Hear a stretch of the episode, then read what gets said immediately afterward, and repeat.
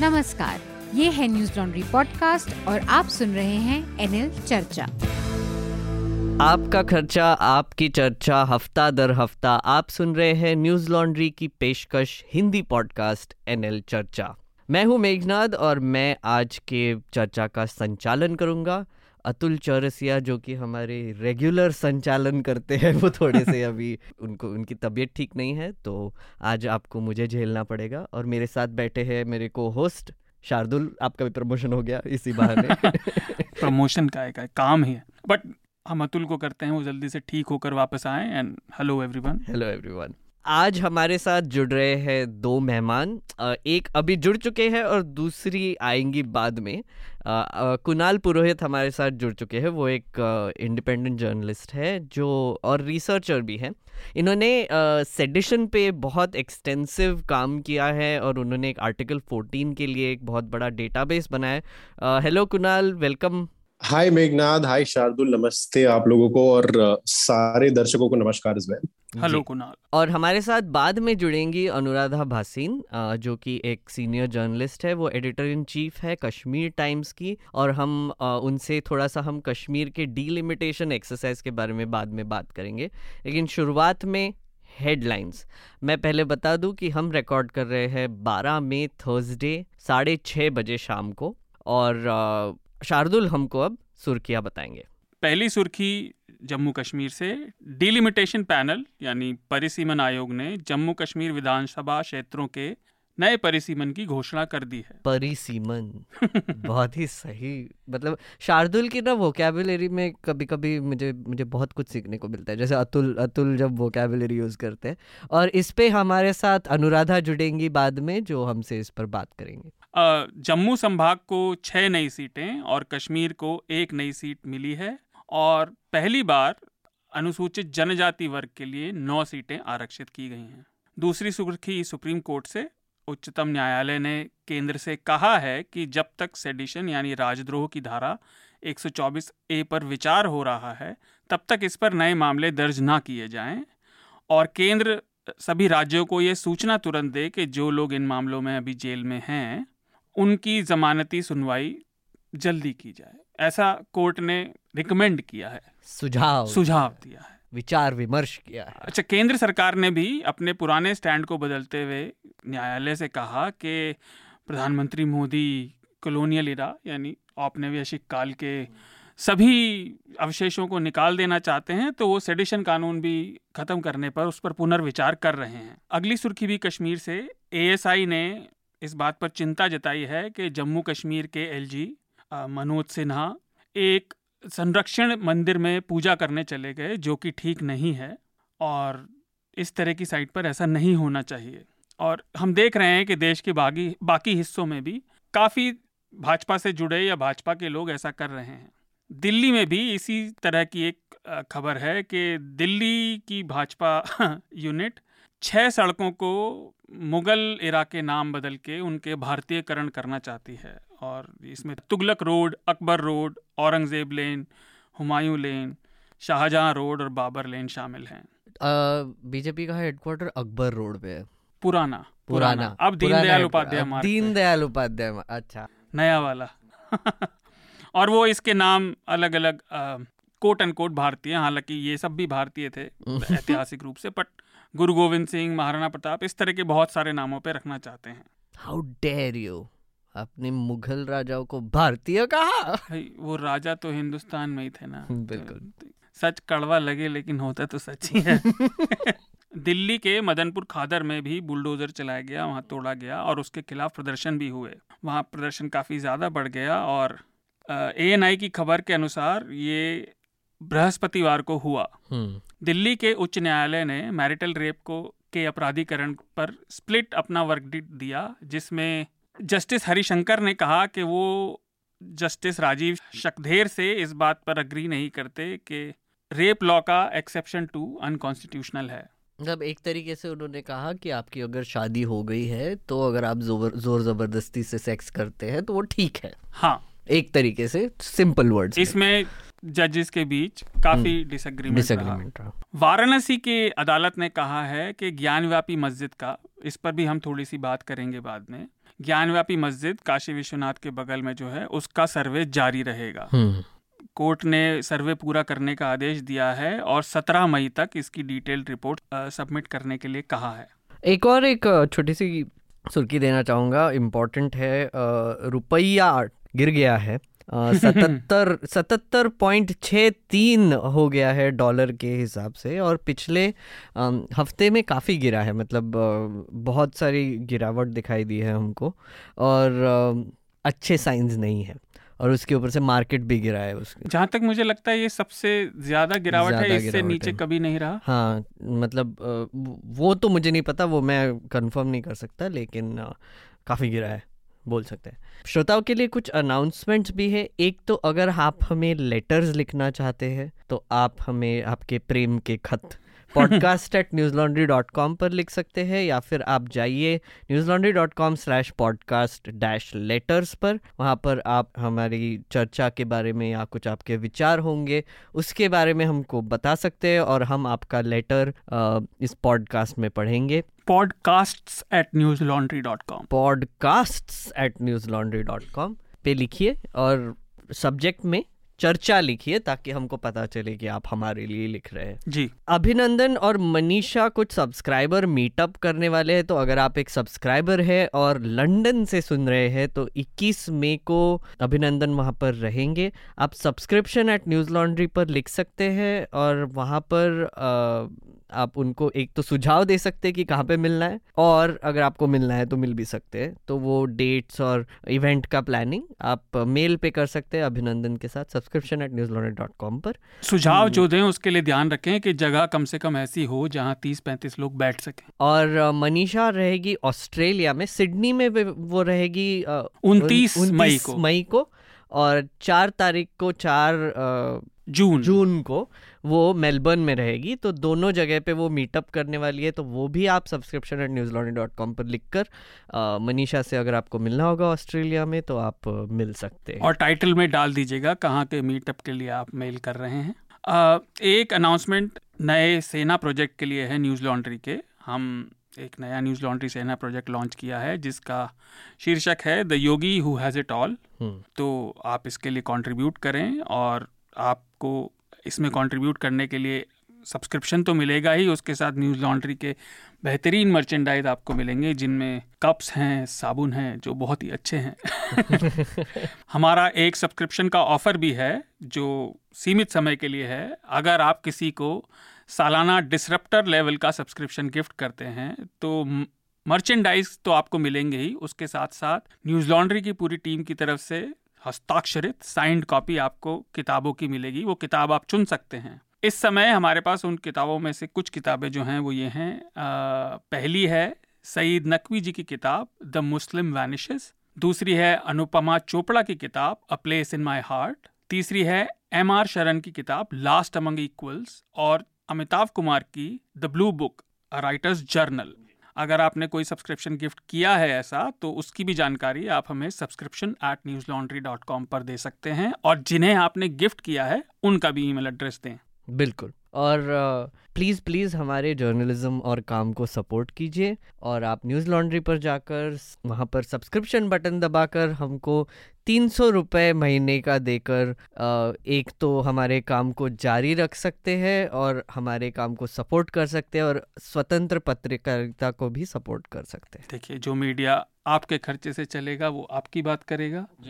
जो। विज्ञापन दाताओं के खर्चे से चलेगा वो उन्हीं की बात करेगा जैसे कि टीवी पर हो रहा है। टीवी पर हो रहा है। चर्चा को आगे बढ़ाते हैं। आज हमारा मेन टॉपिक सेडिशन पे होगा और इसीलिए हमारे साथ कुणाल जुड़ रहे हैं। अपडेट जो दे, दी है शार्दुल ने अभी हेडलाइंस में, थोड़ा सा हम उसको विस्तार में भी बता देते हैं। हुआ क्या कि एक जजमेंट आया है। जजमेंट नहीं ऑर्डर आया है सुप्रीम कोर्ट का। जैसे बोल सकते हैं कि उन्होंने सेडिशन को थोड़ा सा कोमा में रख दिया है। ऐसे बोल सकते हैं। अबेयंस में रख दिया। अबेयंस उनके उनके एग्जैक्ट वर्ड्स है केप्ट इन अबेयंस अब इसके इंटरप्रिटेशन क्या होंगे वो पता नहीं। लेकिन उन्होंने कहा है कि अभी कोई नई केस 124 ए जो कि सेक्शन है इंडियन पिनल कोड का जो सेडिशन का सेक्शन है उसमें कोई नए केसेस फ़ाइल नहीं होंगे। और जो भी अभी इस सेक्शन के अंडर जेल में है उनको प्रायोरिटी दी जाएगी बेल लेने के लिए। और अगर कोई केस फ़ाइल करेंगे भी 124 ए के अंडर तो वो जो जिनके खिलाफ केस फ़ाइल की गई है वो कोर्ट के पास जाए और इमीडिएट रिलीफ ले ले। ऐसे एक विस्तार में एक आ, आ, बोल सकते हैं ऑर्डर आया है। उन्होंने केंद्र को डायरेक्टिव दिया है कि नए केस फ़ाइल ना हो हम्म। और केंद्र सरकार राज्यों को भी सभी को सूचना दे दे कि कोई नए केस फ़ाइल ना हो। फ़ाइल ना किए। और इसके पीछे एक और रीजन है, क्योंकि सेंटर ने एक एफिडेविट फ़ाइल किया था कोर्ट में और कहा कि हम सिडिशन जो लॉ है, उसको एक री एग्जामिन करेंगे री लुक देंगे एक मज़े की बात यह है कि उनके, मज़े की बात नहीं बोल सकते, लेकिन उनकी एक एमपी है, उनके खिलाफ वो हनुमान चालीसा के केस में उनके खिलाफ एक सेडिशन का केस लगाया शिवसेना गवर्नमेंट ने। हाँ। तो मुझे लगता है कि अब बाकी की गवर्नमेंट्स भी सेडिशन का इस्तेमाल करके अब उनके ही नेताओं पे अब केसेस लगा रही है तो मे बी री एग्जामिन करने का एक रीजन मिल गया उनको। हाँ देखते हैं। देखते हैं। तो कुणाल फ़र्स्ट रिएक्शन आपका एक तो ऑर्डर पे। सो आई मीन इसमें काफ़ी अलग अलग पहलू है और उन हम्म। सारे पहलुओं को एक साथ देखना बहुत ज़रूरी है मेघनाथ। पहले तो एक बहुत अच्छा एक मैसेज गया है मैं कहूँगा। कि सुप्रीम कोर्ट अपने विचारों को ऐसे रख रही है और सुप्रीम कोर्ट बड़े क्लियरली कह रही है कि वो सेडिशन और जिसको राजद्रोह कहते हैं उसका जिस तरह से इस्तेमाल अभी हो रहा है उसके खिलाफ है वो तो वो मैसेज हम्म। काफ़ी अच्छा गया है और और दूसरी बात यह है कि ये कॉन्वर्सेशन जो अक्सर सिविल लिबर्टी के एक्टिविस्ट होते हैं एकेडमिक्स होते हैं आप और मैं हमारे जैसे पत्रकार होते हैं हम लोग तो इसके बारे में चर्चा करते ही हैं लिखते ही हैं लेकिन ये थोड़ा सा कहीं ना कहीं ये कॉन्वर्सेशन अब मेन स्ट्रीम हो गया है। है ना? तो ये हम्म। ये सुप्रीम कोर्ट सुप्रीम कोर्ट का जो अभी का जो ऑर्डर है उसको मैं वेलकम तो करूँगा लेकिन उसमें काफ़ी सारी ऐसी चीज़ें हैं जो मैं आशा कर रहा था शायद कुछ अलग हो। जैसे कि जैसे? अभी भी आपने जैसे कहा आ, सुप्रीम कोर्ट ने ये उसको लॉ को स्टे नहीं किया है ना तो उसको कहा है कि इस पे कोई केसेस नहीं हो सकते हैं।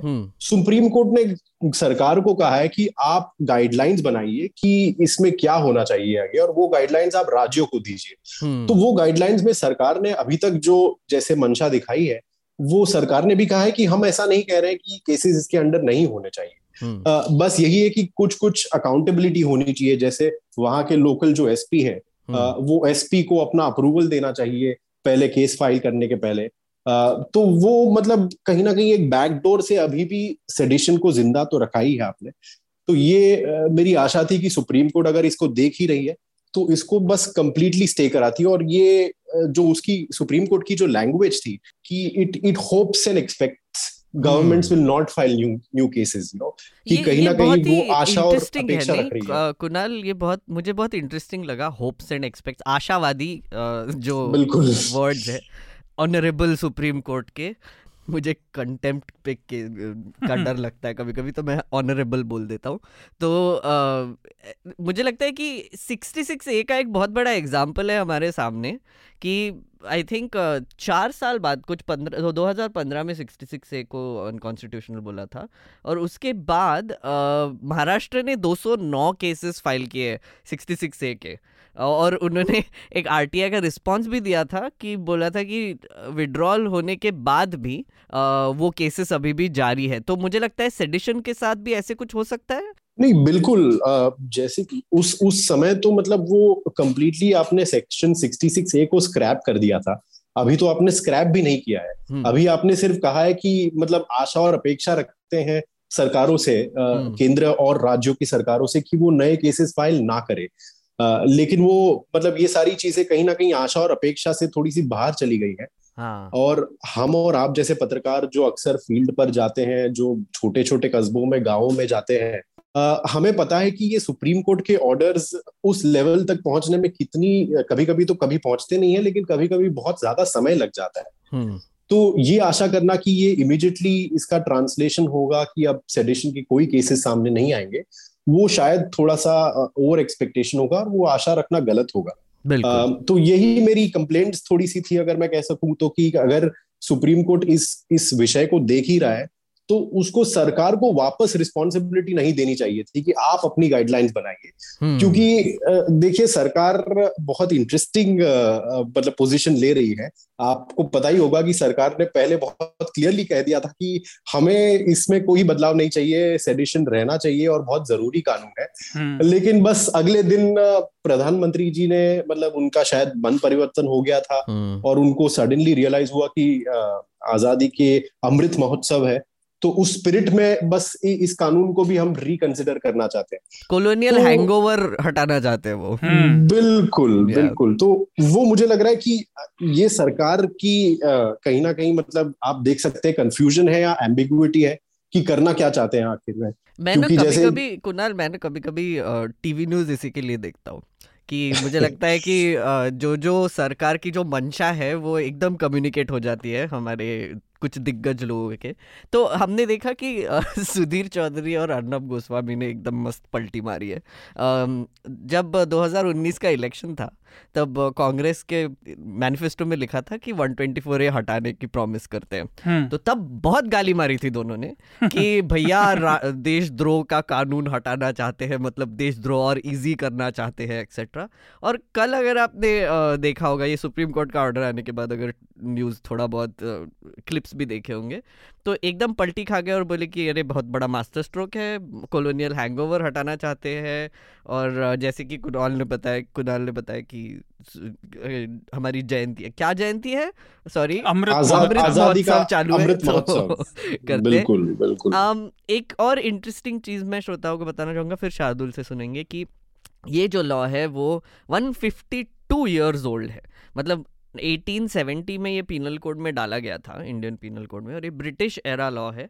और इसका इस्तेमाल बाल गंगाधर तिलक एम के गांधी कन्हैया कुमार दिशा रवि मतलब मैं उसके बाद एकदम जंप करके यहाँ पे आ रहा हूँ लेकिन और भी बीच में काफ़ी नाम आते हैं। बहुत सारे बहुत सारे नाम आते हैं और अ, कुछ अ, जैसे कुणाल बता रहे थे जर्नलिस्ट के खिलाफ इसका इस्तेमाल बहुत किया गया। शार्दुल? एक चीज़ और मैं कुणाल से जानना चाहूँगा पहले कि इस इस बारे में काफ़ी लोग उम्मीद इसलिए भी दिखा रहे थे आई थिंक कोर्ट ने ये कहा है कि कहीं कोई अगर गिरफ़्तार भी होता है तो उनके इस ऑर्डर का यू कैन जस्ट मतलब आप केवल प्रिंट आउट ले जाएँ और जमानत के लिए अप्लाई कर दें। ऐसा कुछ है क्या कुणाल?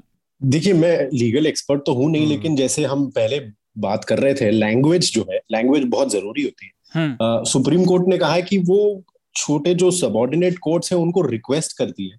कि अब सुप्रीम कोर्ट के जो व्यूज़ है उसको कंसिडर करे और उसके हिसाब से फिर आगे जाके उसको रिलीफ दे। तो वो एक अगेन और एक एक थोड़ा सा एक एक, एक वीक पॉइंट है। अगर अगर हम उसको ये टर्म दे सकते हैं कि क्योंकि क्या है लोअर कोर्ट्स को भी आपने सीधा डायरेक्टिव नहीं दिया है। आपने एक तरीके से एक रिक्वेस्ट किया आपने अर्ज़ किया है उनको। कि आप ये सारे व्यूज़ कंसिडर करें। हम्म, तो ये कहीं ना कहीं ये जो सारे लूप होल्स हैं या फिर कहीं ना कहीं कुछ थोड़े से गैप्स हैं इम्प्लीमेंटेशन में ये गैप्स बहुत ज़्यादा बढ़ जाते हैं। हम्म, तो हम्म, इसीलिए मैं बहुत ज़्यादा ऑप्टिमिस्टिक इस समय पर नहीं हूँ लेकिन ये ये मैं ज़रूर कहना चाहता हूँ कि बहुत ज़्यादा बड़ा एक वेलकम स्टेप था। और मैंने जैसे कहा कि ये कॉन्वर्सेशन अब हो रहा है तो ये कॉन्वर्सेशन होना बहुत ज़रूरी है। तो मैं बस उसी के लिए शुक्रगुजार हूँ सुप्रीम कोर्ट का कि उन्होंने पहल की है इसके इसके बारे में। मतलब सिग्नलिंग एक्सरसाइज टाइप लग रहा है पर अच्छा सिग्नल गया है ऐसे बोल सकते हैं। बिल्कुल बिल्कुल। हम हम हम हमें हमने देखा है पिछले छह सात सालों में सिग्नल्स तो बहुत गए हैं लेकिन पॉजिटिव और ऑप्टिमिस्टिक सिग्नल अगर अगर सिविल लिबर्टीज की तरफ़ जा रहा है तो बहुत तो ज़्यादा वेलकम है वो। एक और चीज़ आई थिंक शार्दुल इस पे हमको बात भी करनी चाहिए कि जब सेडिशन का किसी पे भी चार्ज लगता है तो यूजुअली उसके साथ और भी सेक्शंस होते हैं जो आईपीसी के लगाए जाते हैं।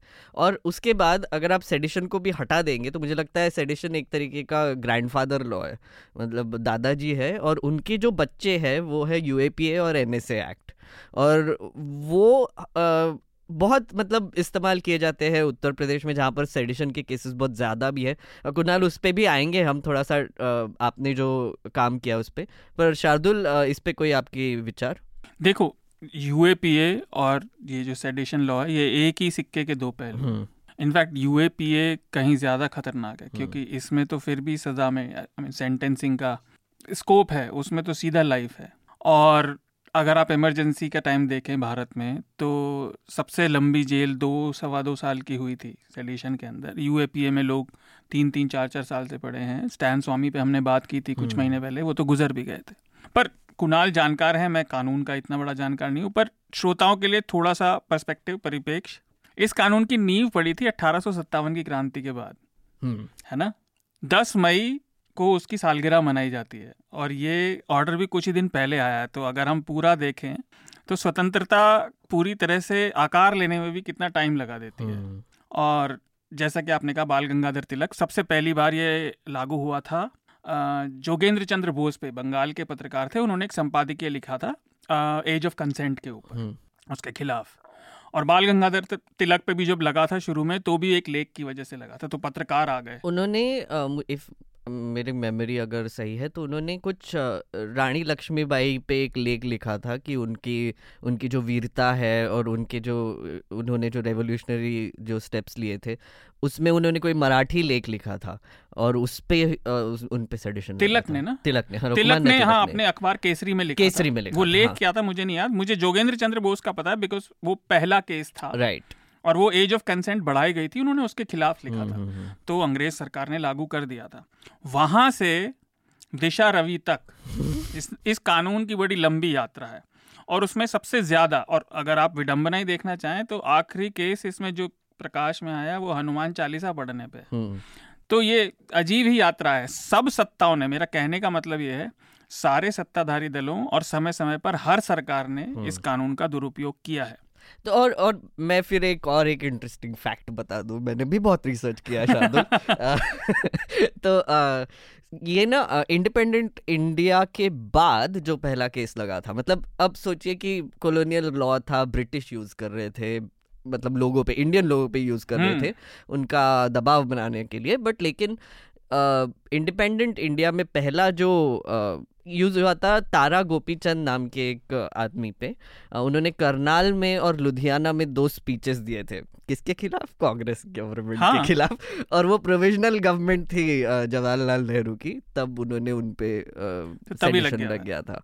तो कुणाल मुझे एक्चुअली इस पे और भी जानना था। हिस्ट्री के बारे में तो हम और भी बताते रहेंगे। लेकिन जो इसका इम्प्लीमेंटेशन है उस पर आपने काफ़ी स्टडी की है।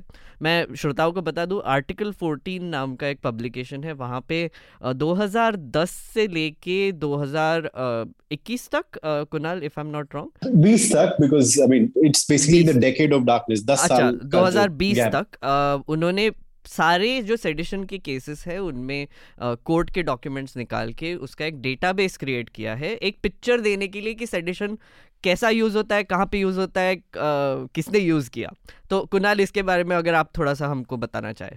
नहीं बिल्कुल मेघनाथ और इसमें ये भी बताना चाहता हूँ कि एक टीम ऑफ़ रिसर्चर्स थी वो डेटाबेस की हेड जो है हम्म। लुबेती रंगराजन इन्होंने कई कई महीनों तक इनफैक्ट एक साल से ज़्यादा तक इन्होंने इस पे काम किया हम्म। इन्होंने अलग अलग जगहों से ये ये कोर्ट के डॉक्यूमेंट्स निकाले एफ़ निकाली और ट्रैक किया कि भाई ये सेडिशन केसेस में हो क्या रहा है हम्म। और ये कहाँ फ़ाइल हो रहे हैं कहाँ नहीं हो रहे हैं क्या ट्रेंड आ रहा है इसमें क्योंकि लोगों को शायद ये पता नहीं होगा, लेकिन 2014 के पहले तक जो एनसीआरबी है होम मिनिस्ट्री के अंडर वो भी सेडिशन पे डेटा नहीं दे रही थी वो। तो लोगों के पास डेटा ही नहीं हुआ करता था कि सेडिशन के कितने केसेस आखिर फ़ाइल हो रहे हैं। तो ये बहुत बड़ा एक लूपहोल था जो लुबे थी और उनकी टीम ने उसको भरा है। तो बहुत मतलब मैं तो मानता हूँ ये पब्लिक सर्विस में बहुत एक हम्म। बड़ा योगदान रहा है। बिल्कुल। और आर्टिकल 14 ने इसको होस्ट भी किया और मैं एज एन इंडिपेंडेंट जर्नलिस्ट मैंने इस पर काम भी किया है। तो बस डेटाबेस में बहुत सारी इंटरेस्टिंग चीज़ें आई हैं। वो ये है कि जैसे आप लोगों ने कहा कि हर तरीके की आइडियोलॉजी वाले सरकार ने सेडिशन का इस्तेमाल किया है। हम्म। ये कोई ऐसी बात नहीं है कि सिर्फ़ अभी की सरकार है उसी ने किया है। पहले की सरकारों ने भी किया है अलग अलग राज्य सरकारों ने भी किया है। लेकिन 2014 के बाद जब से मोदी सरकार आई है दिल्ली में तब से ट्वेंटी एट परसेंट एक इंक्रीज हुआ है सेडिशन केसेस हम्म। में और वो बहुत इंपॉर्टेंट है क्योंकि पहले इतने केसेस नहीं हुआ करते थे तो वो इंक्रीज भी हुआ है लेकिन वो स्टेट लेवल पे इंक्रीज हुआ है तो कई हम्म। लोग कहते हैं कि आप उसमें बीजेपी या फिर मोदी सरकार को कैसे दोष दे सकते हैं लेकिन इसी में हमने ये डेटा निकाला कि ये सेडिशन केसेस किस पर लगाए गए और कब हुए थे तो उदाहरण मैं आपको देना चाहता हूँ कि जब सीए एंटी सीए और एंटी एनआरसी प्रोटेस्ट देश भर में चल रहे थे दिसंबर 2020 से लेकर तब 25 सेडिशन के केसेस लगाए गए थे अलग अलग राज्यों में। और उसमें से मोस्ट ऑफ़ द केसेस जो बहुत बड़ी मेजोरिटी में केसेस थे वो बीजेपी बीजेपी के राज्यों में लगाए थे जहाँ बीजेपी की सरकारें हैं। और उसमें करीब करीब चार हज़ार लोगों को उन्होंने उसमें अंदर अंदर तो नहीं कह सकते लेकिन उसको नेम किया था और कई अननोन भी रखे थे। हम्म। तो एक तो वो हुआ फिर हो गया हाथरस का जो जो जो बलात्कार हुआ था। उस समय जब सारे यूपी में प्रोटेस्ट हो रहे थे अलग अलग प्रदेशों में प्रोटेस्ट हो रहे थे तो यूपी सरकार ने 22 केसेस लगाए बाईस केसेस सिर्फ़ सिर्फ़ उन्हीं लोगों के खिलाफ जो लोग या तो वहाँ सिद्दीक कपन जैसे जहाँ हम्म। जहाँ वो कवर करने जा रहे थे या फिर वो लोग जो प्रोटेस्ट कर रहे थे वो लोग जो वहाँ जाना चाहते थे वगैरह वगैरह हम्म, हम्म, तो 22 केसेस यूपी सरकार ने लगाए सिमिलरली uh, जो पुलवामा का हमला हुआ था उसके बाद अगर आपको याद होगा तो एक एक माहौल सा बन गया था कि कश्मीरी लोगों ने उनको मदद की होगी। वो वो वो टेररिस्ट को वहाँ के लोकल से मदद होगी वगैरह और तो एक एक माहौल सारा बन गया था कि कश्मीरी मुस्लिम खास करके बहुत मतलब देशद्रोही है वो हम्म। तो उसमें उस समय पर सत्ताईस केसेस फ़ाइल हुए थे सेडिशन के अच्छा। पुलवामा अटैक के जस्ट बाद तो ये कई सारे डेटा पॉइंट्स हमें मिले थे इस डेटाबेस के थ्रू जिससे ये साबित हो गया था कि इसमें बीजेपी सरकार के आने के बाद ये बहुत ज़्यादा बढ़ गया है और ये हम्म। बहुत अलग तरीके से यूज़ हो रहा है एक एक एग्ज़ाम्पल और देना चाहूँगा कि यूपीए सरकार जब थी तब कुडानकुलम में जो प्रोटेस्ट हुए थे न्यूक्लियर प्लांट के खिलाफ तब उस समय सत्रह केसेस फ़ाइल हुए थे सेडिशन हम्म। के है ना? तो तभी भी सरकारें यूज़ करती थी सेडिशन को तभी भी सारा होता था लेकिन अब थोड़ी सी दिशा बदल गई है। और दिशा इस इस तरीके से बदली है कि अब वो राष्ट्रवाद के मुद्दों पर ज़्यादा केसेस फ़ाइल हो रहे हैं। जैसे राष्ट्रवाद का मुद्दा हुआ कि भाई आपने पाकिस्तान जिंदाबाद कर दिया हम्म। या फिर आपने अपने स्लोगन में पाकिस्तान के बारे में कुछ कह दिया अच्छा कह दिया या फिर मतलब बड़े मतलब अगर आपको मैं सटीक एग्जाम्पल्स दू तो कर्नाटका में ऐसा एक केस हुआ था कि एक आदमी ने एक एक वीडियो देखा हम्म। जिस वीडियो में एक बर्ड को रेस्क्यू किया जा रहा था एक छोटा सा बर्ड था जो कहीं फंसा था और उसको रेस्क्यू किया जा रहा था तो वो आदमी ने वीडियो थोड़ा सा देखा उसको अच्छा लगा तो उसने फॉरवर्ड कर दिया। हम्म। वही वीडियो फिर उस अगले दिन पुलिस वाले उसके घर पहुँच गए और उसने उस आदमी को पकड़ा उसने कहा आपने क्या फॉरवर्ड कर दिया? तो उसने कहा भाई ये तो एक एक छोटी सी चिड़िया थी उसको रेस्क्यू कर रहे थे मुझे अच्छा लगा। तो बोले आपने पूरा वीडियो देखा? तो ये आदमी ने कहा नहीं देखा मैं तो कहीं बैठा था मैंने थोड़ा सा देखा मैंने कर दिया फॉरवर्ड तो बोले नहीं आपको देखना चाहिए था क्योंकि उस वीडियो में उस वीडियो के अंत में हम्म। एक आवाज़ आती है पीछे से बैकग्राउंड में कि पाकिस्तान जिंदाबाद। तो वो हम्म। आवाज़ आ गई है। तो उसका मतलब कि आप ये एक सेंटिमेंट पैदा करना चाहते थे तो उस व्यक्ति को उन्होंने 108 दिन तक जेल में रखा सेडिशन के लिए। तो ये कर्नाटका की बात के लिए इसके लिए? एक सौ आठ दिन तक इसी के लिए। तो ये एक माहौल थोड़ा सा और और ये जो दिशा बदली है राष्ट्रवाद की तरफ़ हम्म, हम्म, हम्म। ये बड़ी एक एक आप अगर देखेंगे पॉलिटिकल एनालिसिस करेंगे इसका विश्लेषण करेंगे तो ये बीजेपी ने जब से राष्ट्रवाद का मुद्दा अपना मेन स्टे कर दिया है उसी उसी के बाद सेडेशन को इस तरह से इस्तेमाल करने का एक एक्सपीरियंस बाहर आ रहा है तो ये दोनों बहुत बहुत एक दूसरे से बहुत जुड़ के हैं। बीजेपी की आइडियोलॉजी और बीजेपी का राष्ट्रवाद को यूज़ करना और उसी उसी स्पीयर में सेडिशन का इस्तेमाल करना। uh, क्योंकि जब तक आप सेडिशन से किसी को आप देशद्रोही नहीं करार देते तब तक आप अपने राष्ट्रवाद को कैसे बढ़ाएँगे आप?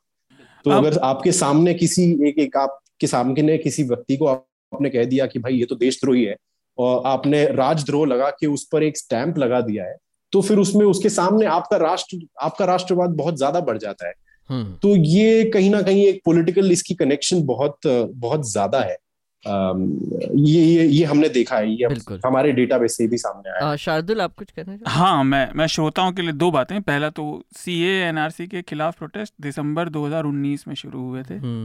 20 हम्म। में नहीं। दूसरा वो नेशनलिज्म को कुणाल राष्ट्रवाद कहना चाह रहे हैं पर असल में राष्ट्रवाद है भी नहीं। सेडिशन का मतलब होता है राजद्रोह। हम्म। देशद्रोह नहीं। राजद्रोह। और मज़े की बात ये कानून तब बना था जब भारत के नागरिकों के पास मौलिक अधिकार नहीं थे फंडामेंटल राइट्स और विदेशियों का राज था तो राज के खिलाफ द्रोह करने पर वो पकड़ लेते थे। आज की डेट में हमारे संविधान के हिसाब से सरकार हम पर राज नहीं कर रही वो प्रशासन संभाल रही है। तो ये हम्म। कानून टेक्निकली भी गलत है और कोई कानून एटलीस्ट जितनी मुझे समझ है वो नहीं रह, जो हमारे मौलिक अधिकारों का हनन करता है वो कानून रह नहीं सकता। हम्म, तो ये इसमें ये विडंबना भी है कॉन्ट्रडिक्शन जिसे कह सकते हैं हम्म, कि भाई जब एक जनतंत्र में सरकार के खिलाफ बोलने के अलावा सारी ताकत सरकार के पास है चाहे वो पुलिस की हो चाहे वो प्रशासन की हो चाहे वो पैसे की हो। बोलने से हम ये अच्छे से जानते हैं पत्रकार और मीडिया में होने के नाते कि बोलने से सरकार तो क्या राजनीतिक दलों तक पे कोई फ़र्क नहीं पड़ता। हम्म, तो उन्हें इस बोलने से दिक्कत है क्योंकि अब मोदी जी कह रहे हैं उन्हें कॉलोनियल हैंगओवर हटाना है बड़ी अच्छी बात है। मैं तो कहता हूँ अमृत महोत्सव चल रहा है। इस अमृत की एक बूंद की भाप हमारे मतलब की भी हो जाए आ जाए करने इस काम को क्यों रुके हुए हैं? हम्म, और तीसरी चीज़ ये देखिए लोग बंद हैं और इसमें कुणाल बताएँगे कुणाल कंफर्म कर सकते हैं। हज़ारों केसेस फ़ाइल हुए लेकिन कन्विक्शन बहुत बहुत कम है। हाँ उसके बारे में मैं एक्चुअली पूछने वाला हाँ। था कुणाल से हाँ। ठीक है मतलब कुणाल बोलेंगे बहुत कम कन्विक्शन है। तो चार्जशीट फ़ाइल नहीं होती है लेकिन लोग जेलों में सड़ते रहते हैं। हम्म, और राजद्रोह एक जनतंत्र में मायने भी नहीं रखता। भाई हम्म। राजद्रोह तो किसी राज के खिलाफ है हम किसी के राज के अंदर नहीं है। जो चंद्रशेखर आज़ाद की बड़ी बात करते हैं तो जो राष्ट्रद्रोह वो कर रहे थे ये असल में राष्ट्रवाद भी नहीं है। हम्म, भाई आप देश की बात थोड़ी कर रहे हैं ये तो सत्ता के खिलाफ बोलना है देश के खिलाफ बोलना थोड़ी। ये अंतर समझना बड़ा ज़रूरी। सरकार के खिलाफ बोलने का मतलब देश के खिलाफ बोलना नहीं है। हमारे साथ अनुराधा जी भी जुड़ चुकी है। हाय अनुराधा।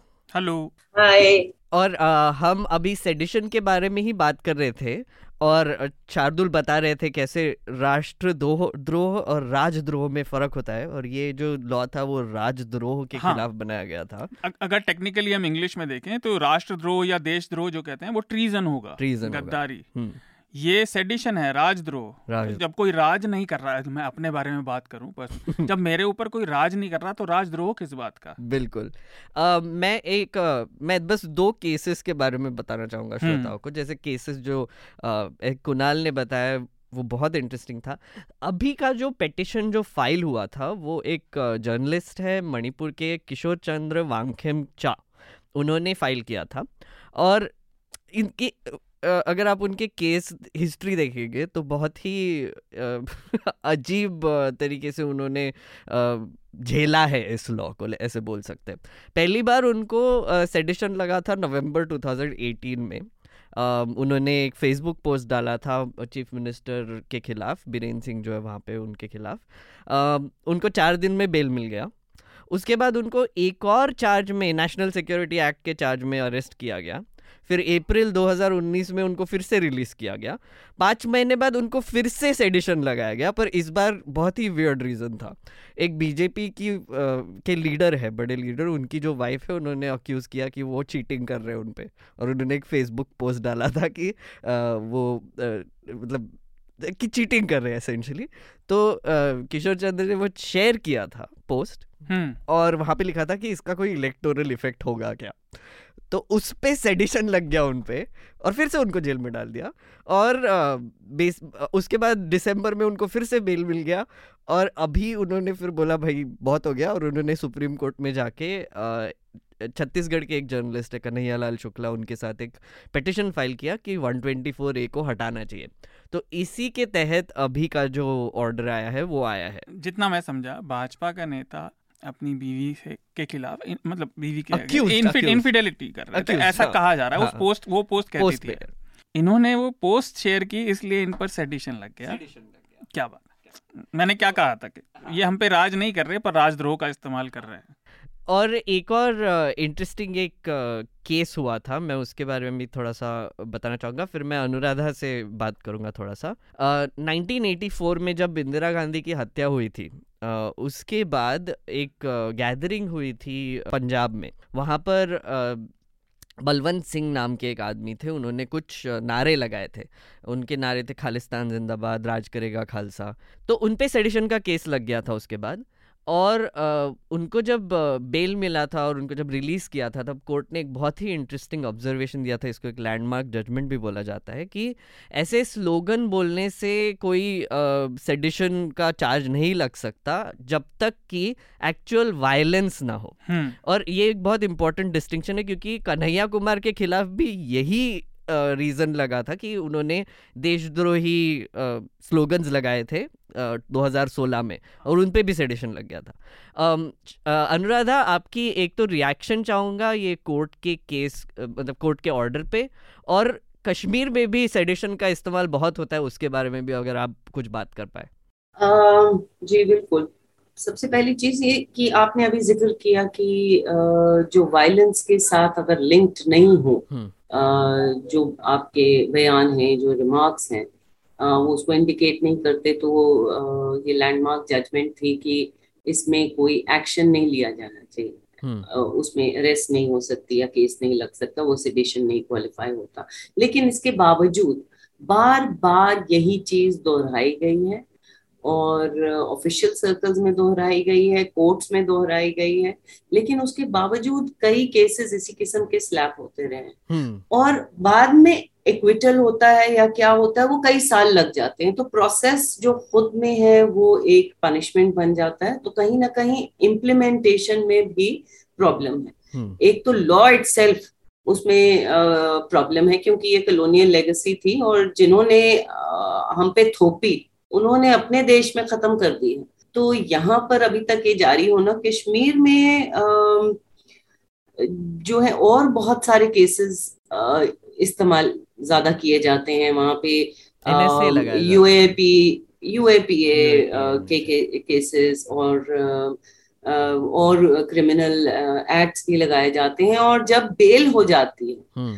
तो उनको पीएसए में हिरासत में ले लिया हम्म। जाता है। जैसे अभी ये जर्नलिस्ट के साथ भी हुआ सज्जाद कुल के साथ हुआ या फहद शाह के साथ हुआ और फाहद शाह पे वो पहले मेरे ख्याल से मीडिया पर्सन है जिनके ऊपर सिटिशन का एक केस लगाया गया है। अच्छा। आ, लेकिन एक कंसर्न क्योंकि देश भर में जब सिडिशन केसेस में एक इजाफा हो रहा है बहुत बढ़ रहे हैं तो ये एक कंसर्न कश्मीर में और खास तौर पे नॉर्थ ईस्ट में जो पेरिफेरल एरियाज़ हैं जिनको अलग तरह से देखा जाता है जो अलग तरह से इम्पैक्ट होते हैं और जो कि नेशनल जो मेन स्ट्रीम ओपिनियन है उसमें उनकी अदरिंग जो है वो कॉन्स्टेंटली होती है हम्म। तो वहाँ कंसर्न ज़्यादा रहते हैं कि जब यहाँ देश भर में लग रहे हैं जहाँ पे कोई ऐसा कोई यू नो डोमिनेंट नैरेटिव नहीं है लोगों के खिलाफ सिविलियंस के खिलाफ तो यहाँ पे लगने के ज़्यादा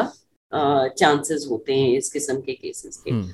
और दूसरा मैं कहूँगी कि सिडिशन केस वाकई इसकी कोई जगह नहीं है लेकिन बहुत सारे और एंटी पीपल लॉज हैं हम्म। जो कि फ्री स्पीच को चैलेंज करते हैं फ्री स्पीच के लिए खतरा है जो आज़ाद बोलने वाले आज़ाद ख्याल के लोग हैं उनके लिए खतरा है।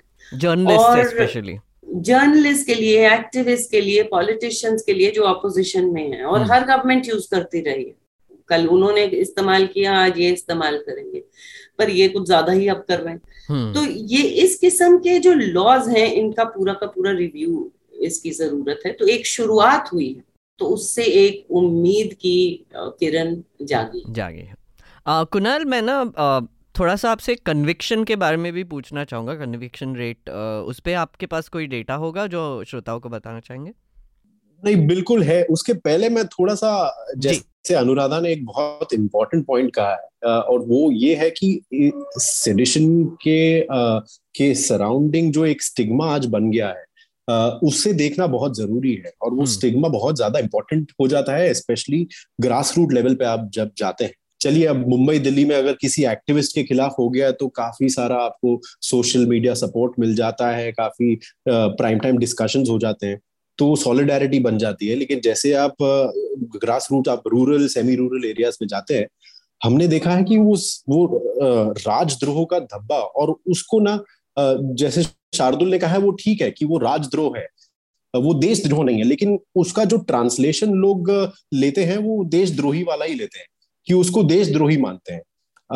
तो जैसे हमारे डेटाबेस में भी जब जर्नलिस्ट गए थे, जब उन्होंने रिपोर्टिंग की तो हमने ये काफ़ी जगह पे पाया कि अक्सर ये जब पुलिस आती थी और और 124 ये लगाती थी लोगों पर तो वहाँ बाकी के कम्युनिटीज के लोग काफ़ी ज़्यादा एक्साइट होके काफ़ी ज़्यादा नाराज़ हो जाते थे कभी कभी घर जला दिया है लोगों का तो वैसा काफ़ी हमने देखा है कि एक स्टिग्मा बिल्डअप हो जाता है हम्म। और वो इसीलिए है क्योंकि आज पॉलिटिकल करेंसी जैसे मैंने कहा मैं अपने आप को फिर से दोहराता हूँ कि आज की सबसे बड़ी पॉलिटिकल करेंसी राष्ट्रवाद की है नेशनलिज्म हम्म। की है तो आप अगर आप आज के जमाने में आप एंटी नेशनल आपको एक धब्बा लग जाता है तो उससे उभरना बहुत मुश्किल हो जाता है बिकॉज़ मीडिया आपके पीछे आ जाती है आ, समाज आपके पीछे आ जाता है और आपको कहता है कि अरे आप तो देशद्रोही हो।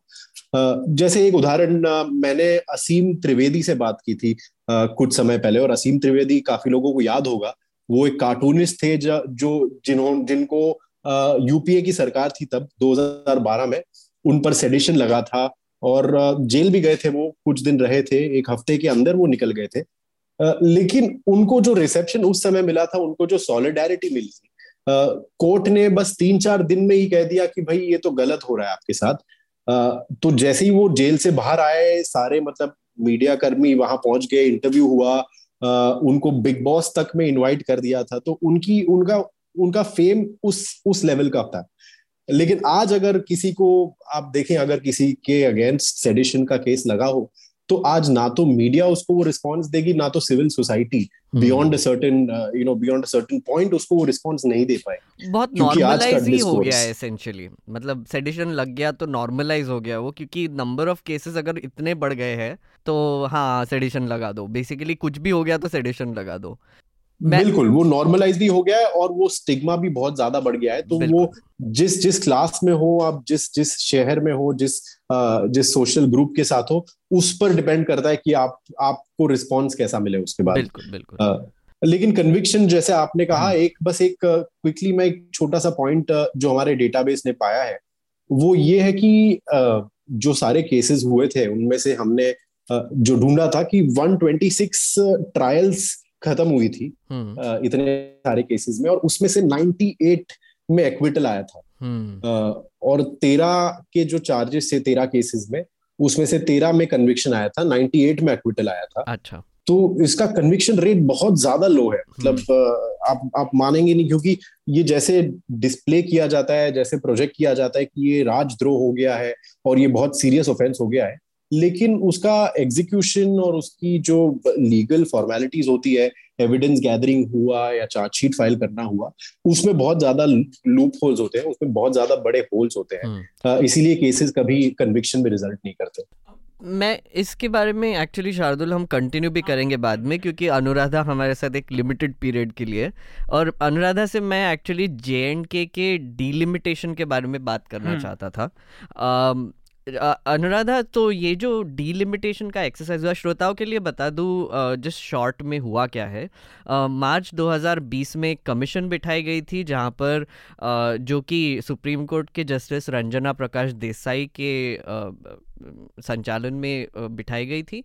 और उनका एक टास्क था कि अभी जो नया जो स्टेट है जम्मू एंड कश्मीर का जो कि लद्दाख अलग हो गया है आ, उसमें आप डीलिमिटेशन करें। इसका मतलब है कि वो बाउंड्रीज रीड्रॉ करके इलेक्शंस का कौन से कौन से वार्ड्स में कहाँ कहाँ पे कैसी कैसी असेंबली कॉन्स्टिट्यूंसीज होंगी उस पर वो डिसीज़न लेंगे। यूनियन टेरिटरी यूनियन टेरिटरी अभी तो लद्दाख यूनियन टेरिटरी हो गई है बट दोनों यूनियन टेरिटरी अभी तो दोनों यूनियन टेरिटरी है लेकिन लद्दाख अभी यूनियन टेरिटरी रहेगी लेकिन यहाँ पर असेंबली इलेक्शंस भी होंगे विथ इंडिपेंडेंट असेंबली। तो uh, वो जो डीलिमिटेशन कमीशन है उनका रिपोर्ट आया है पिछ uh, इस हफ़्ते और uh, उसमें बहुत इंटरेस्टिंग चीज़ें उसके बारे में आई थिंक अनुराधा और बता पाएँगे हमको। अनुराधा? जी।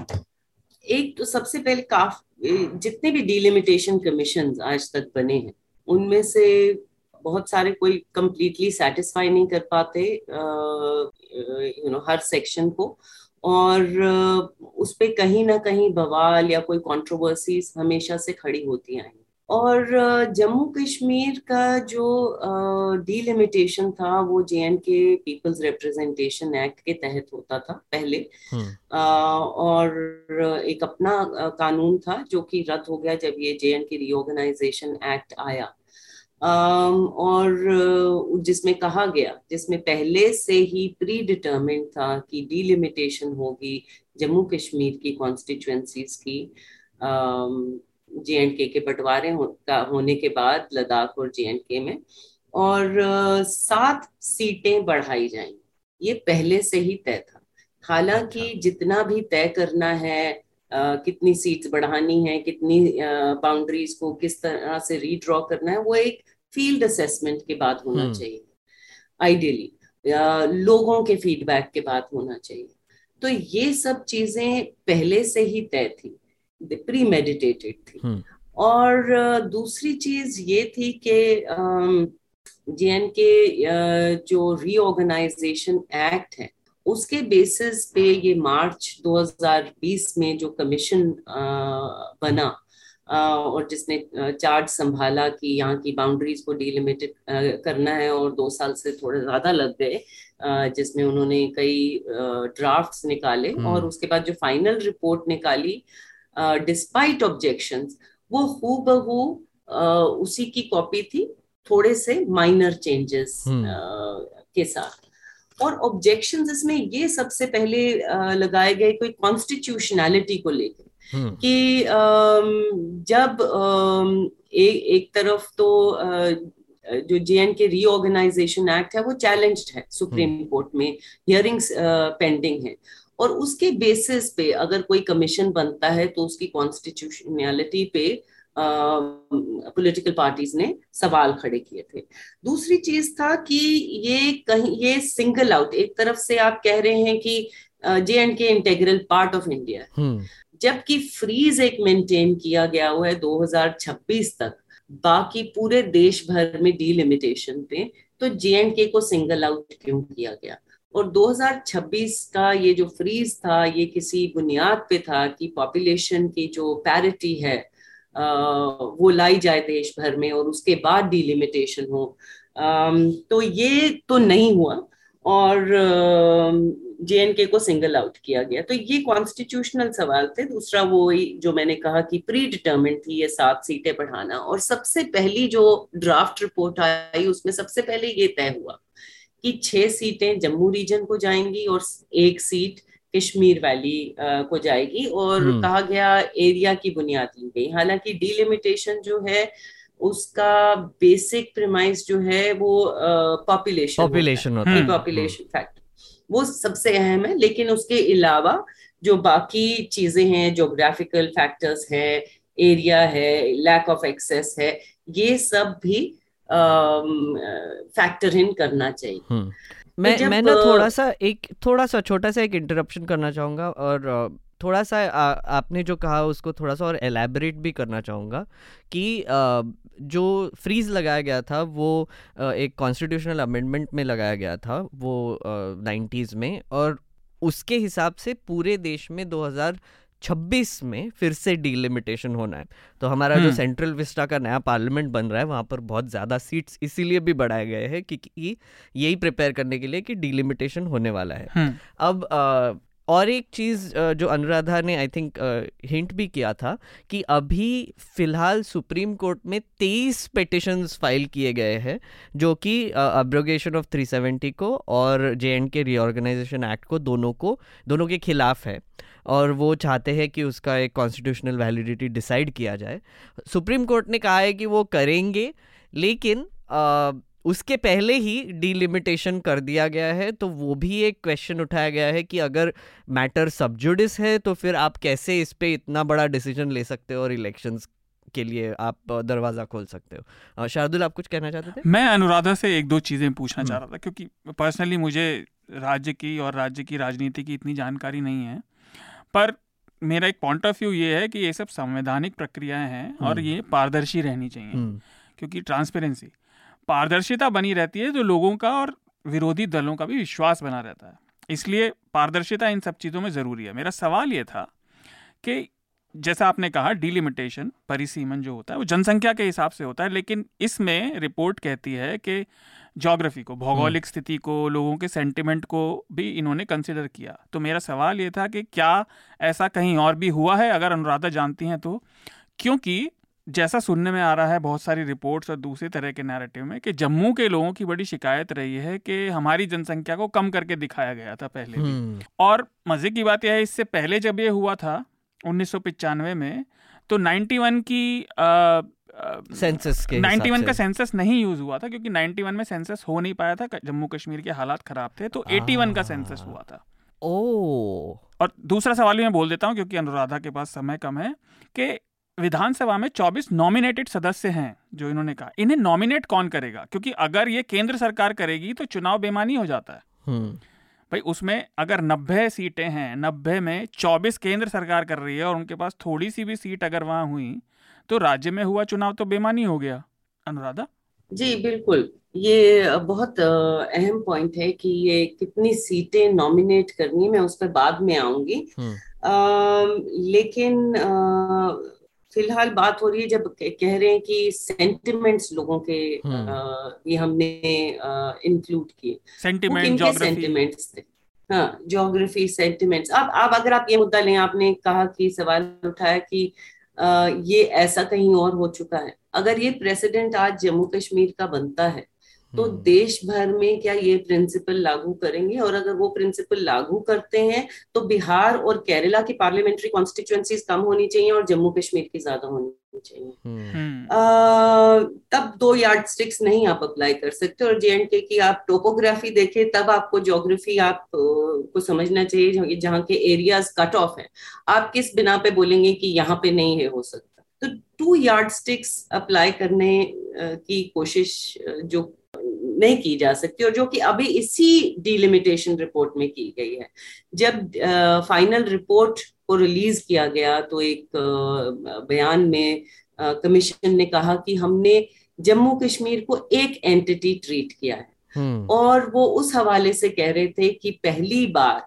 दो जो प्रोविंसेस हैं जम्मू कश्मीर के एक जम्मू रीजन है एक कश्मीर है ये जोग्राफिकली डिस्टिंक्ट हैं इनका कल्चर अलग है इनकी लैंग्वेज अलग है उनमें एक एक पार्लियामेंट्री कॉन्स्टिट्युएंसी को काट के दोनों तरफ़ से एक बनाया गया है और दोनों एरियाज़ को जोड़ा गया है। तो वहाँ पे उन्होंने कहा ये वन एंटिटी है।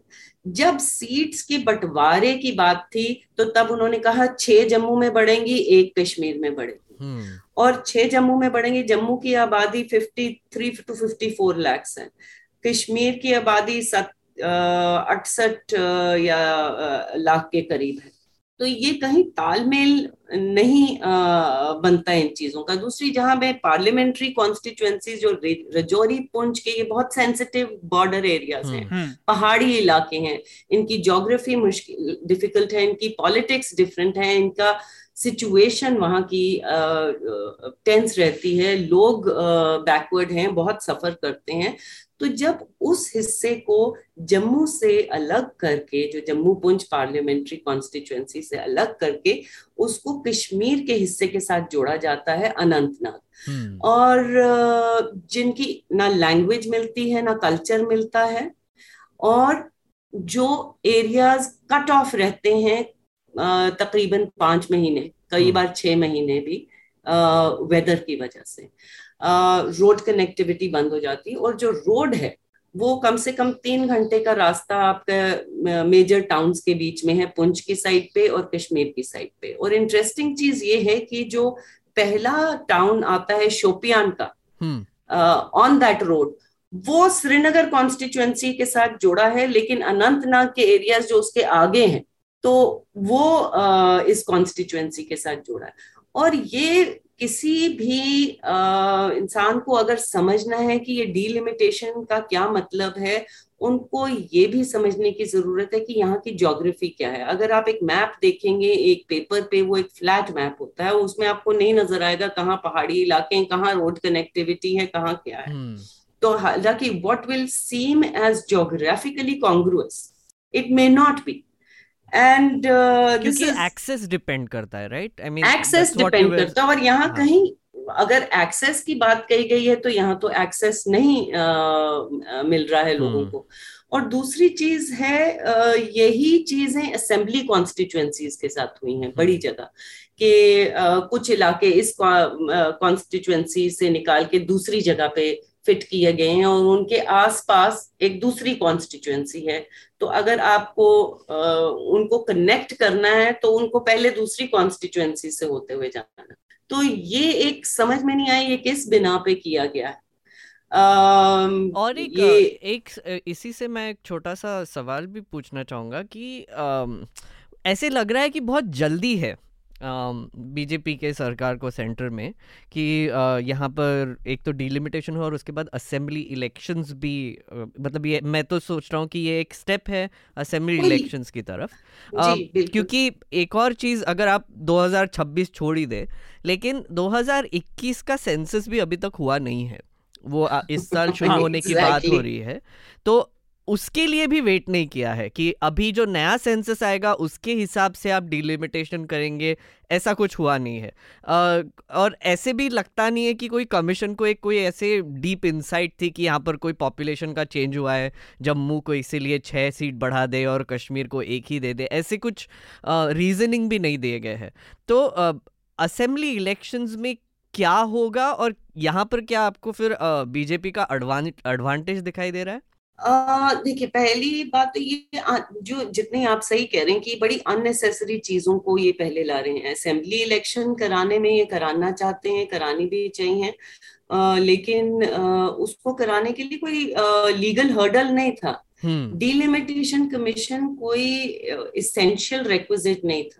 हालाँकि डीलिमिटेशन कमीशन के लिए जो सेंसस एक प्राइमरी uh, रिक्वायरमेंट थी वो तो नहीं हुआ hmm. और uh, जो यहाँ जहाँ तक बहुत सारी पॉलिटिकल पार्टीज़ का ये मानना है कि ये जितना भी डीलिमिटेशन हुआ है जिस तरह से कॉन्स्टिट्युएंसीज का वियर एंड टीयर हुआ है ये बीजेपी के हक में जाएगा ये सिर्फ़ उनको फेवर करता है और ये सिर्फ़ नेशनल कॉन्फ्रेंस पीडीपी या वैली बेस्ड पार्टीज़ ने नहीं कहा ये जम्मू बेस्ड पार्टीज़ भी कह रही हैं कांग्रेस कह रही है पैंथर्स uh, पार्टी अब तो नहीं रही बट uh, उन्होंने भी कहा था अपने हम्म। कई बयान में uh, कि जिस तरह से कॉन्स्टिट्युएंसीज को तोड़ा मरोड़ा गया है और ये देखा गया है कि कुछ पॉकेट्स में जहाँ पे एसटी पॉपुलेशन है, उनको एसटी सीट के साथ जोड़ा गया है, या मुस्लिम पॉपुलेशन को एक हिंदू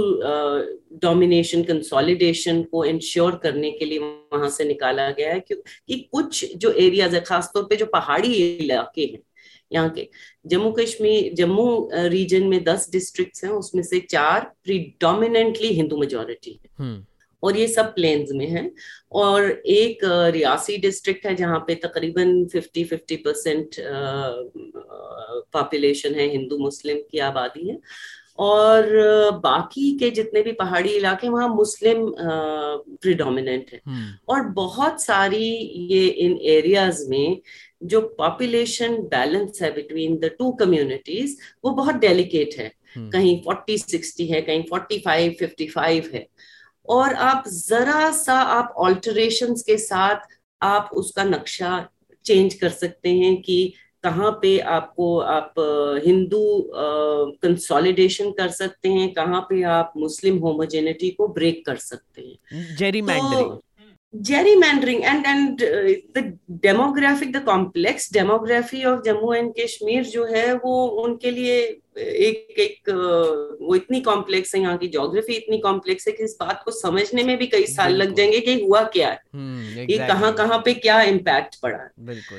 तो मतलब यहाँ तक कि बीजेपी शुरू में जो कुछ ड्राफ्ट आए थे तो बीजेपी वालों की तरफ़ से भी प्रोटेस्ट हुए थे और वही एक मेजर अमेंडमेंट है जो उन्होंने मानी क्योंकि एक जो एरिया था जो पहले शेड्यूल कास्ट कॉन्स्टिट्युएंसी थी आर एस पुरा की तो उसको जम्मू के साथ मिला दिया गया था आर एस पुरा का आधा हिस्सा जम्मू के साथ आधा सुचेतगढ़ के साथ और फिर उसको एस सी डिक्लेयर कर दिया गया था।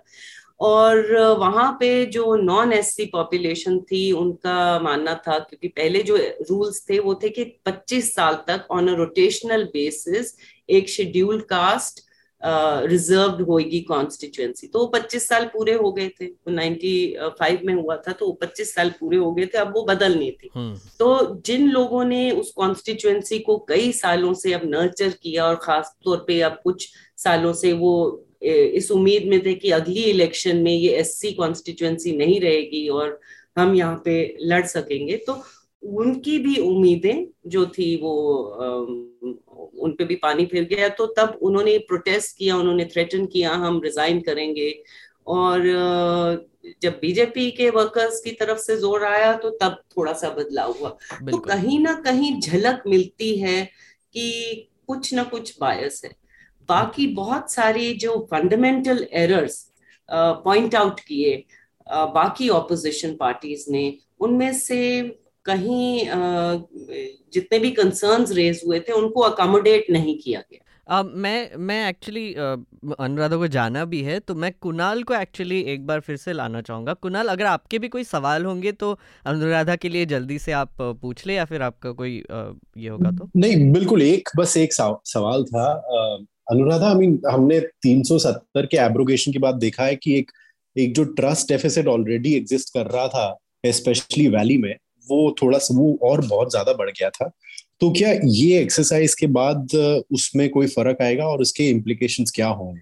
डेफिनेटली मतलब ये ये भी एक ऐड करता है कंट्रीब्यूट करता है। ट्रस्ट डेफिसिट जो है, लगातार वो बढ़ता जा रहा है। कश्मीर और दिल्ली के बीच में, और पहले से ही था। ये एब्रोगेशन के होने से पहले ही बहुत बड़ा ट्रस्ट डेफिसिट था और आज इतना ज़्यादा बढ़ गया और हर चीज़, हर कदम, यहाँ पे जब तक अकाउंटेबिलिटी ट्रांसपेरेंसी मैकेनिज्म्स को स्ट्रॉन्ग नहीं करेंगे, जब तक लोगों को इंक्लूड नहीं करेंगे लोगों की राय लोगों की एस्पिरेशन आप जब बात लोगों की एस्पिरेशन के नाम पे आप सिर्फ़ बीजेपी की एस्पिरेशन को अगर आप अकोमोडेट करेंगे तो इससे ये ट्रस्ट डेफिसिट और बढ़ेगा। लोगों लोगों का कॉन्फिडेंस जो है आ, वो सरकार पे सरकार की इंस्टीट्यूशंस पे उनकी पॉलिसीज़ पे वो और कम होता जाएगा। और जब भी ये होता है इसके जो नतज होते हैं वो बहुत खतरनाक होते हैं। वो कहीं भी खतरनाक हो सकते हैं और जम्मू कश्मीर की हिस्ट्री रही है ये एक बहुत सेंसिटिव एरिया है ये एक एक फ्लैश पॉइंट है एंड हम्म। uh, हम हम एक एक एक बहुत बड़े खतरे को मेरा ख्याल है एक प्रोवोक कर हम्म। रहे वो आज नहीं होगा कल नहीं होगा उसको कई साल लग जाएँगे लेकिन it's it's waiting in the wings जिस तरह से ये इस तरह ही चलता रहा अगर सिलसिला राइट right. हम्म अनुराधा मैं एक छोटी सी चीज़ कहना चाह रहा था कि एस टी रिप्रेजेंटेशन जो है, जो इन्होंने नौ सीट दी हैं। आई मीन जैसे हम लोग दिल्ली में रहते हैं, उत्तर भारतीय हैं तो कश्मीर से उतने फेमिलियर नहीं हैं। लेकिन मुझे तो लगता है ये एक अच्छी बात है, अगर एक अच्छी बात इस चीज़ में है, क्योंकि भारत का इतिहास ये रहा है कि जब तक किसी पिछड़े वर्ग को आवाज़ नहीं, क्योंकि मैंने ये देखा काफ़ी सारे आर्टिकल्स में, काफ़ी सारे स्टेटमेंट्स में, कि कई लोग कह रहे थे कि नहीं, हमारे यहाँ कश्मीर में ये समस्या नहीं थी, पर भारत का जो इतिहास रहा है ओवरऑल हर जगह का कि जब तक किसी भी पिछड़े वर्ग को जब तक आवाज़ नहीं मिली तो उनकी परेशानियाँ उनकी पीड़ा हमें पता नहीं चली। हम्म। तो ये एक अच्छी चीज़ है या इसके बारे में भी कुछ डाउट है? आ, जी हाँ बिल्कुल अच्छी चीज़ है। यहाँ पे पहले शेड्यूल कास्ट रिज़र्व कॉन्स्टिट्युएंसीज थी जो कि वो रखी गई हैं। दूसरा है एस टी कॉन्स्टिट्युएंसीज नो जो कि डिलिमिटेशन एक्ट 2002 में वो मैंडेटेड थी कि ये लागू होंगी। हम्म। तो अच्छी चीज़ है कि उन्होंने इस पे ये किया इंट्रोड्यूस लेकिन उसको भी कहीं ना कहीं वो किस बेसिस पे वो कॉन्स्टिट्युएंसीज को सिलेक्ट किया गया उनका इंतखाब किस बेसिस पे हुआ है ये समझ में नहीं आई। उसमें एस टी पॉपुलेशन अगर आप देखें अक्रॉस जम्मू एंड कश्मीर है। हम्म। कुछ पॉकेट्स में बहुत ज़्यादा है। और एक रजौरी पुंछ में खासतौर में पे ज़्यादा है। लेकिन सारी की सारी सीट्स जो हैं वो वहाँ पे कंसंट्रेट कर दी हैं इन ट्विन डिस्ट्रिक्ट्स में। चार सीटें और तीन आपने वादी में रखी। और जो उससे क्या है कि रजौरी पुंज में जो नॉन गुज्जर बकरवाल पॉपुलेशन है एसटीज जो हैं ज़्यादातर जम्मू कश्मीर में मोर देन 95 परसेंट वो मुस्लिम हैं गुज्जर हम्म। और बकरवाल और ये एक रजौरी पुंछ में हिंदू मुस्लिम डिवाइड ही नहीं, वहाँ पे एक पहाड़ी गुज्जर डिवाइड भी रहता है, जो कि नॉन जो एसटी पॉपुलेशन उनको पहाड़ी कहा जाता है लैंग्वेज लिंग्विस्टिक आइडेंटिटी है ये। और जो पहाड़ी मुस्लिम्स हैं वो अपने आप को लेफ़्ट आउट फील फील कर रहे हैं। कि हाँ ये हमारी रिप्रेजेंटेशन को चैलेंज करता है।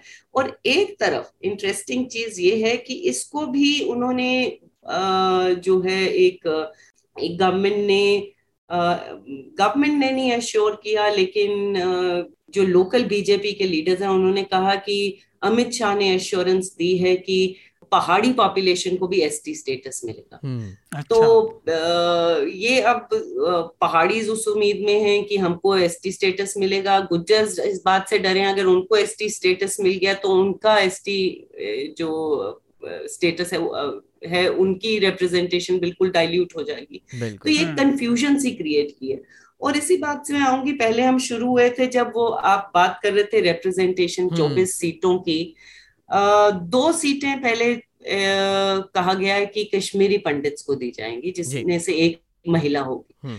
पहले जो हमारी असेंबली हुआ करती थी उसमें दो सीटें रिजर्व्ड थी महिलाओं के लिए। वो कोई कहीं किसी भी वर्ग की महिलाएँ हो सकती थी। अब रिड्यूस कर दिया। महिला का representation for reserve reserve seat एक। एक।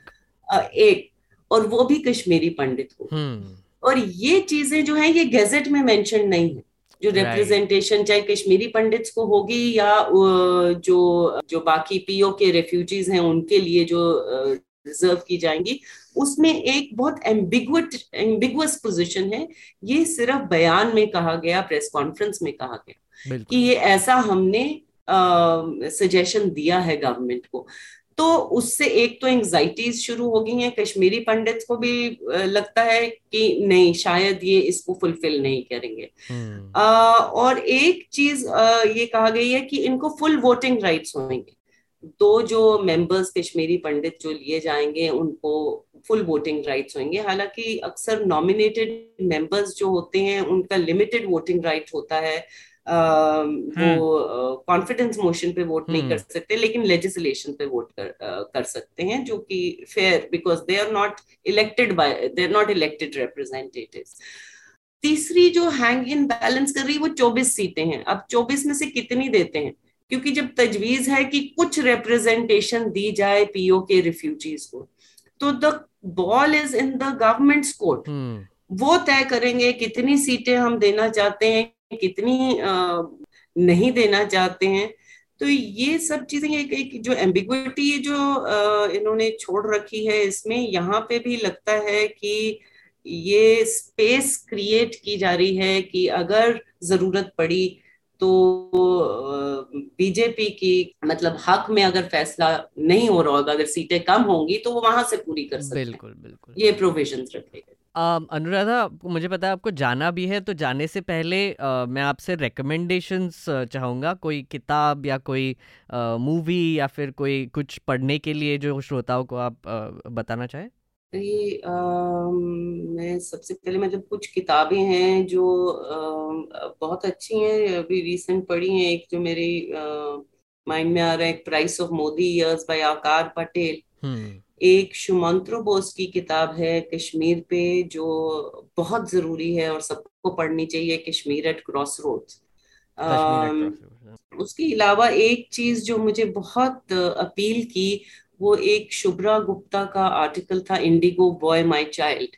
और एक ऐसा मुद्दा और इतनी ब्यूटिफुली लिखा गया है इंडियन एक्सप्रेस में about disabled children and traveling with them and with society का क्या response होता है उसकी तरफ़ और institutions का क्या response होता है और बहुत ही खूबसूरत अंदाज में वो hmm. लिखा गया है मेरा ख्याल है सबको पढ़ना चाहिए फ़िल्मों के बारे में ऐसे uh, बात हम कर रहे थे right to protest and right to free speech की तो एक फ़िल्म जो uh, मैंने पिछले साल देखी थी जो मेरे जहन में रहती है वो है ट्रायल ऑफ़ शिकागो सेवन हाँ। मेरा ख्याल नेटफ्लिक्स पे है और बहुत ही अच्छी फ़िल्म है ये देखनी चाहिए सबको। बिल्कुल। Thank you Anuradha. Thank you Anuradha. Thank you thank you अब हम आगे बढ़ेंगे कुणाल के साथ। कुणाल आप बहुत देर से शांत बैठे थे तो मैं आपको पहले आप ही को आप ही के विचार जानना चाहूँगा। एक तीसरी चीज़ हम आज डिस्कस करना चाहते थे। उससे पहले अनुराधा के आने से पहले मैं टॉपिक खत्म करना चाह रहा था सेडिशन वाला तो। अच्छा उसको- हाँ सेडिशन पे शार्दुल भी कुछ कहना चाहते हैं फिर कुणाल से हम बात हमने इतनी सारी बात कर ली इस टॉपिक को क्लोज करने के लिए मुझे इससे अच्छा पॉइंट कोई नहीं लगा कि दुनिया कैसी गोल है कि ये उदाहरण देकर मैं ख़त्म करता हूँ कि अगर पूरे देश को हम देखें तो इस सडिशन कानून का सबसे ज़्यादा दुरुपयोग महाराष्ट्र में हुआ। हम्म। और महाराष्ट्र में भी स्पेसिफिकली कार्टूनिस्टों पे बहुत हुआ। मज़े की बात क्या है? अभी जो शिवसेना ने हनुमान चालीसा बोलने के ऊपर सेडिशन लगाया उसके मुख्यमंत्री के पिताजी दिवंगत बाला साहब ठाकरे भी कार्टूनिस्ट ही थे हाँ। तो ये गोल घूम के सब सरकारें अपने मतलब के लिए कुछ भी करती कुछ भी करती है। एक आयरनी अपने आप को जहर दे देगी ये बात ऐसी है। नहीं बिल्कुल और एक और आयरनी ये है शार्दुल कि जैसे हम बात कर रहे थे हिस्ट्री की और जब ये जब ये सेक्शन पहले आया था ब्रिटिश ब्रिटिश शासन था इंडिया में और ये रेवोल्यूशनरीज और फ्रीडम फाइटर्स के खिलाफ यूज़ किया जाता था तो तब तब का जमाना था कि जो फ्रीडम फाइटर्स थे हमारे रेवोल्यूशनरीज थे वो अपने नेशनलिज्म को अपना डिफेंस बनाते थे। हम्म। और वो कहते थे कि ये नेशनलिज्म मेरा डिफेंस है कि हाँ मैंने किया है लेकिन मैंने अपने राष्ट्रवाद के लिए किया है। मतलब वो गांधी जी के साथ भी हुआ था ना जब उन पे सेडिशन लगा था उन्होंने बोला कि आई एम गिल्टी हाँ। बिल्कुल बिल्कुल। उन्होंने कहा था कि आई एम गिल्टी और आपको जो करना है आपको ठीक लगे वो करिए आप। हम्म। अ, और ये बहुत सारे जैसे तिलक ने भी आपने तिलक का हम्म। नाम लिया मेघनाथ उन्होंने भी यही कहा था। तो इंटरेस्टिंग आयरनी इसमें और जो दुनिया गोल वाली बात इसमें ये है कि आज के जमाने में राष्ट्रवाद का नाम लेकर सेडिशन के केसेस फ़ाइल हो रहे हैं। हाँ। तो अ, बस बस इसी से गोल दुनिया का मैं भी एक थोड़ा सा एग्ज़ाम्पल दे दूँ और हम आगे बढ़ सकते हैं। और गोल दुनिया से गोल गुंबद तक आते हैं अभी। ताजमहल की बात करनी थी थोड़ी सी। तो एक याचिका डाली गई है इलाहाबाद हाई कोर्ट में। जिसमें कुछ 20 कमरे ताजमहल में ट्वेंटी टू। कमरे जो है ताजमहल में बंद रखे गए हैं फॉर सम मिस्टीरियस रीजन और उसको खोलने के लिए याचिका डाली गई है। और आई थिंक आज उस पर कोई हियरिंग भी हुई थी। और इलाहाबाद हाईकोर्ट ने बोला कि चुप रहो कुछ नहीं है वहाँ हाँ, पे। तो उत्तर प्रदेश हाईकोर्ट की लखनऊ बेंच ने उस आदमी को अच्छे से फटकार लगाई कि आप क्या चाहते हैं? आप क्या चाहते हो? हाँ। पहली बात तो कोर्ट के पास एक्सपर्टीज नहीं है हाँ। इसकी करने की हिस्टोरियंस के पास रहनी चाहिए। दूसरा उनका स्टेटमेंट था जो मैंने आने, आते समय पढ़ा। कोर्ट ने बोला कि कल को आप कहेंगे कि हमें ऑनरेबल जजेस के कमरों में देखना है, क्या हो? चेम्बर खोलने हाँ। सबके तो नीचे बीस बाईस चेम्बर खोलने तो जजेस के भी चेम्बर खोलोगे जिसने ये याचिका दायर की थी वो भाजपा के कुछ तो मीडिया हम्म, हैं हम्म। लखनऊ में तो ये एक्चुअली एक थियोरी से आता है कि ताजमहल एक शिव मंदिर के ऊपर बना गया था तेजो तेजो महल। महालया था एक्सेट्रा एक्सेट्रा और एक इंटरेस्टिंग चीज़ हुई लास्ट वीक जो कि आई थिंक समवॉट रिलेटेड भी है कुतुब मीनार के सामने एक बहुत बड़ा प्रोटेस्ट हुआ एक राइट विंग हिंदू ऑर्गेनाइजेशन के द्वारा, उन्होंने कहा कि कुतुब मीनार का नाम चेंज करके शिव स्तंभ उसको नाम देना चाहिए। और उन्होंने कहा कि वहाँ पर उसको वो प्रेमाइसिस को खोलकर हिंदुओं को वहाँ पे पूजा करने दे जाए ताकि वहाँ पे कोई अगेन वही एक रीज़न था कि शिवलिंग था या कुछ था वहाँ पे इसीलिए कुतुब मीनार को भी अब पता नहीं क्या करेंगे। और एक और एक थर्ड इंसिडेंट जो था कि ज्ञान व्यापी मस्जिद के नीचे एक मंदिर है इसकी भी एक एएसआई को बोला गया है कि आप सर्वे करें। तो ज्ञानव्यापी मस्जिद जो है वो काशी विश्वनाथ मंदिर के साथ लगी हुई है। साथ लगे। और ये तीनों अलग अलग चीज़ें हैं। ताजमहल ताजमहल है। उस, वो तो बहुत पुरानी हिस्ट्री भी नहीं है, उसके रिकॉर्ड हैं लैंड के, कंस्ट्रक्शन के, उसके एएसआई के पास नक्शे हैं कैसे बना था, उन 22 कमरों में कुछ नहीं है, सीआईएसएफ सफ़ाई भी करवाती है, जो लोगों ने देखा है, लोकल ने, वो बताया है मेरे आगरा में रिश्तेदार रहते हैं, जो आज से नहीं, जब बहुत कम भीड़ होती थी तब से तो ये सब बकवास है। कुतुब मीनार का मतलब आप कह रहे हो कि उसमें कुछ नहीं है? नहीं, तेजो महाल, कमाल है भाई। और ये लोग कहते हैं कि मान सिंह ने ऐसा किया, ये सब किया। लोग भूल जाते हैं, मुगलों की बात करते हैं, लेकिन हिस्ट्री और ये सब साम्राज्यवादी लोग थे, कॉन्करर जिन्हें बोलते हैं। अब ये लोग कहते हैं कि बड़ी लड़ाई थी तो एक छोटा सा एनेक्डोट इससे जुड़ा हुआ नहीं है। जैसे मानसिंह की एक बहन, वो मानसिंह को बड़ा गद्दार बताते हैं कि अकबर से शादी कर रखी थी। दूसरी बहन ने महाराणा प्रताप से भी शादी करी थी भाई। वो रिश्तेदार थे यार। तो साढ़ुओं में लड़ाई थी। साड़ू बोलते हैं ना। दूसरा एक और मैंने, पता नहीं किसे सुना था या पढ़ा था, काफ़ी समय हो गया। ये पुरानी बातें स्कूल में पढ़ते हैं यार। पर के अकबर ने जो मनसबदारी उन्हें देना चाहिए थी तो राणा प्रताप ने मना कर दी थी शायद साढ़े पाँच हज़ार की। उन्होंने कहा था, नहीं, मैं दस हज़ार की लूँगा। तो ये चीज़ें कॉम्प्लिकेटेड थी। और इतिहास केवल मनगढ़ंत नहीं होता। अच्छा कुतुब मीनार की जो आपने बात करी वहाँ पे मैं जब छोटा था मैंने तब से देखा वहाँ एएसआई का बोर्ड लगा हुआ है। वहाँ हाँ। आसपास जो वहाँ लॉ स्तंभ है वो सब था वो हिंदू स्ट्रक्चर था उसको तोड़ के बनाया। लेकिन कुतुब मीनार में अभी शिवलिंग लगाओगे उसकी क्या ज़रूरत है यार? इतने सारे मैं मैं पर्सनली जानता हूँ इतने मुद्दे पड़े हैं। इन्फ्लेशन देखो कहाँ जा रहा है तेल महँगा हो रहा है। पता नहीं किस चक्कर में पड़े हुए हैं यार। कुणाल आपका रिएक्शन इस पर? नहीं यार तो मतलब आई आई थिंक इसमें बहुत सारे इंटरेस्टिंग पहलू इसमें बाहर आए हैं। एक तो है कि ये हम अक्सर इसको फ्रिंज मानते हैं हम इस पर हँसते हैं और हम कहते हैं कि भाई ये क्या हो गया। जैसे आज भी जो प्रोसीडिंग्स चल रही थी कोर्ट में आ, काफ़ी लोगों ने ट्विटर पर और और अलग अलग सोशल मीडिया प्लेटफॉर्म्स पर उस पर मीम्स बनाई काफ़ी हंसे लोग हम्म। कि ये क्या कर रहे हैं लोग ताजमहल के बारे में। लेकिन ये जानना बहुत ज़रूरी है कि ये जब बाहर आता है वो उसको एक उसकी एक जर्नी होती है उसके पहले जो जो हमें दिखती नहीं है। हम्म। और वो जर्नी ये है उसको मेन स्ट्रीम करने की जो मैंने इस पर थोड़ा सा रिपोर्टिंग भी किया है कि ये सोशल मीडिया पे आता है ये अलग अलग ग्रुप्स में जाता है ये सारा। इसको लिटरेचर बनाते हैं लोग और इसको लोग बिलीव कराते हैं कि भाई सचमुच में ये है। इसीलिए तो जाकर एक क्रिटिकल मास जब आ जाता है तब जाके ये लोग कोई एक बाहर आता है चेहरा और कहता है भाई इसको करना है अब। कपिल मिश्रा का जो हिंदू इकोसिस्टम टेलीग्राम ग्रुप है जब हम उसमें घुस गए थे और उस पर रिपोर्टिंग भी किया था एक फ़ाइल जो है वो बार बार सर्कुलेट हो रही थी वो एक लिस्ट थी कि कितने मस्जिद है इंडिया में जिसके नीचे मंदिर छुपा हुआ है। और ये कुछ उसके उसमें कुछ 300 के करीब तीन सौ मैंने तो तीन सौ देखे वो। पता नहीं उसका part A part B part C निकलता जाता है उसमें। और मुझे लगता है वो क्या कर रहे थे कि एरिया वाइज था वो पूरा डिस्ट्रिक्ट वाइज एरिया वाइज कौन से कौन से मस्जिद है जिसके नीचे मंदिर है। और एकदम ऐसे आ, बोल दिया कि मंदिर है उसके नीचे विदाउट एनी प्रूफ और एनीथिंग बस लिस्ट बना के सर्कुलेट हो रही है। तो आपने बिल्कुल सही कहा कुणाल कि आई मीन I mean, ये जो तीन इंसिडेंट्स हमने बताए वो ऐसे फ्रिंज लग रहे हैं कि मतलब उस पर मीम्स बन रहे हैं एक्सेट्रा लेकिन इंसिडियसली और नेटवर्क्स में ये एक बहुत ही मूवमेंट की तरह देखा जा रहा है, है काशी विश्वनाथ बाकी है। हाँ तो है क्या? बिल्कुल। कि जो उन्नीस सौ इक्यानवे का कानून है कि अयोध्या को छोड़कर अयोध्या को उससे एक्सक्लूड कर दिया था उसी पर लोगों को बड़ा कंटेंशन है चलिए अब अयोध्या हो गया। जो जिस स्टेट में आज़ादी के समय था पूजा स्थल वो वैसा ही रहेगा। ये बात ठीक है कि सैकड़ों साल पहले विश्वनाथ के साथ ज्ञानवापी बनी लेकिन अब तो कानून ये है ना। हम्म। तो अब आप क्या क्या संसद में ये लोग कानून चेंज करेंगे? जो नरसिंह नरसिंह राव सरकार के समय आया था। दूसरी बात जो ताजमहल वाली बात है ये जब जब आधे से ज़्यादा लोग इन ग्रुप्स में बात करने वाले पैदा भी नहीं हुए थे मैं मेघनाथ को तो पता है मैं इस सिस्टम में बड़ा हुआ हूँ। हम्म। ये एक पी एन ओक की किताब है। P N a quote end quote इतिहासकार थे जिन्हें कोई नहीं मानता वैलिड इतिहासकार। ये उनकी का बातें हैं, और वो, उन्होंने ये शुरू किया था किताब छापना के फतेहपुर सीकरी भी और ये सब भी, ये सब हिंदू मंदिर थे। इसके कोई तथ्य नहीं है मौजूद, ना ऐतिहासिक स्तर पे, ना आर्किटेक्चरल, कुछ नहीं। लेकिन, क्या करा जाए? एक एक बहुत ही वियर्ड चीज़ हुई, कुणाल पता नहीं आपने देखा क्या? इलॉन मस्क ने नौ नौ तारीख को या कुछ किसी के रिस्पॉन्स में एक पिक्चर था कि ये ताजमहल के कार्विंग्स देखिए कितने सुंदर है।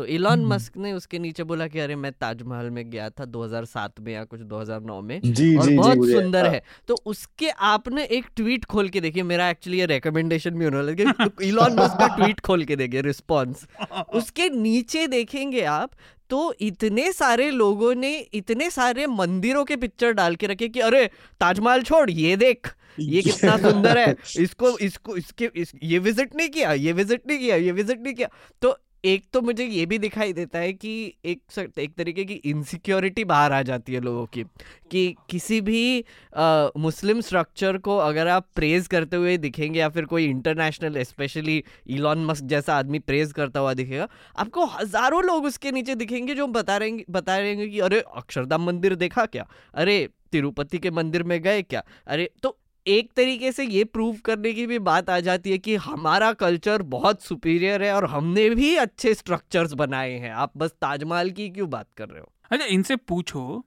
कि कभी किसी ने इस बात पर सवाल उठाया? जितने दक्षिण भारत के मंदिर हैं या उत्तर भारत के कभी किसी ने ये कहा कि वो आर्किटेक्चरल मार्वल नहीं है? किसी ने नहीं कहा। किसी ने नहीं कहा। Exactly exactly. ये जो आपने कहा इन्फीरियरिटी कॉम्प्लेक्स ये कुंठा से ग्रस्त लोग हैं। दूसरी बात ये कि ये सब तो मज़ाक की बात है। आप सही में देखिए कि ये चीज़ बंटवारा पैदा करती है। जो उस समय भी थे अब तो फिर भी डेमोक्रेसी है हमारे पास इन्फॉर्मेशन है। क्या हम इमेजिन कर सकते हैं जो उस समय नागरिक थे आम चाहे वो हिंदू थे या मुसलमान सब गरीब थे यार। हम्म। हिंदुस्तान आज भी एक चौथाई गरीब है गरीबी की रेखा के नीचे क्या तब नहीं होगा? लेकिन उसके बावजूद भी अब वो तुर्की प्रशासक थे बाहर से आए थे। हिंदुस्तान के मुसलमानों को तो तब भी राइट नहीं थे। हम्म। और उन सब के नीचे अगर आप डिटेल में पढ़ें इतिहास को तो भले ही दिल्ली से मुगल साम्राज्य था पर इन सबके मनसबदार हर जगह छोटे छोटे थे। ठीक हर हिंदू मुस्लिम वो राजा थे यार उन्हें नीचे वाले जैसे आज के बिलियनर्स को किसी से कोई मतलब नहीं है उन राजाओं को मतलब नहीं था। नहीं था। सामंतवाद खत्म क्यों हुआ? इसीलिए तो किया गया। लेकिन वही अधूरा ज्ञान ना अज्ञान से कहीं ज़्यादा खतरनाक होता है ये वही हो रहा है। अब ये ज्ञानवापी का सर्वे करवा रहे हैं। तो मैं एक बार बता दूँ हम बोलना रह गए कोर्ट ने वो कमरे खोलने के लिए मना कर दिया है आज। हाँ, हाँ। मना कर दिया हाँ. कि ऐसा कुछ नहीं होगा। तो कुणाल इन तीन घटनाओं पे आपकी कोई आखिरी टिप्पणी होगी प्रतिक्रिया होगी तो प्लीज़ टिप्पणी यही है मेघनाथ की हम इसे हल्के में ना लें ये सारी बातें जो हो रही है स्पेशली ज्ञान वापी में जो हो रहा है। हम्म। क्योंकि ये बहुत समय से चल रहा है और ये काफ़ी लोग जो वहाँ नहीं रहते हैं या फिर आ, उनको नहीं पता वहाँ क्या हो रहा है। उनको शायद पता ये भी ना हो कि ये इशू बहुत सालों से चल रहा है hmm. तो जो हिंदू राइट विंग सर्कल्स हैं नॉट जस्ट सोशल मीडिया में लेकिन जैसे आरएसएस हुए जो अलग अलग अन्य संस्थाएँ हुई वहाँ पे काफ़ी काफ़ी समय से ये बात चल रही है कि अयोध्या हो गया अब अब वाराणसी अब काशी की बारी है हम्म।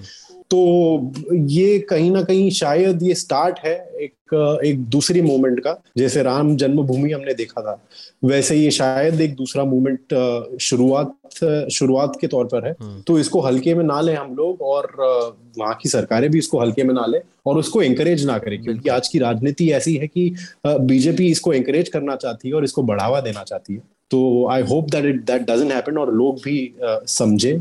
और इस, इस बात को हमेशा याद रखें कि राम मंदिर में जो राम जन्मभूमि की यात्रा निकली थी उसके बाद कई लोगों की जाने गई थी कई लाशें बिछी थी हम्म।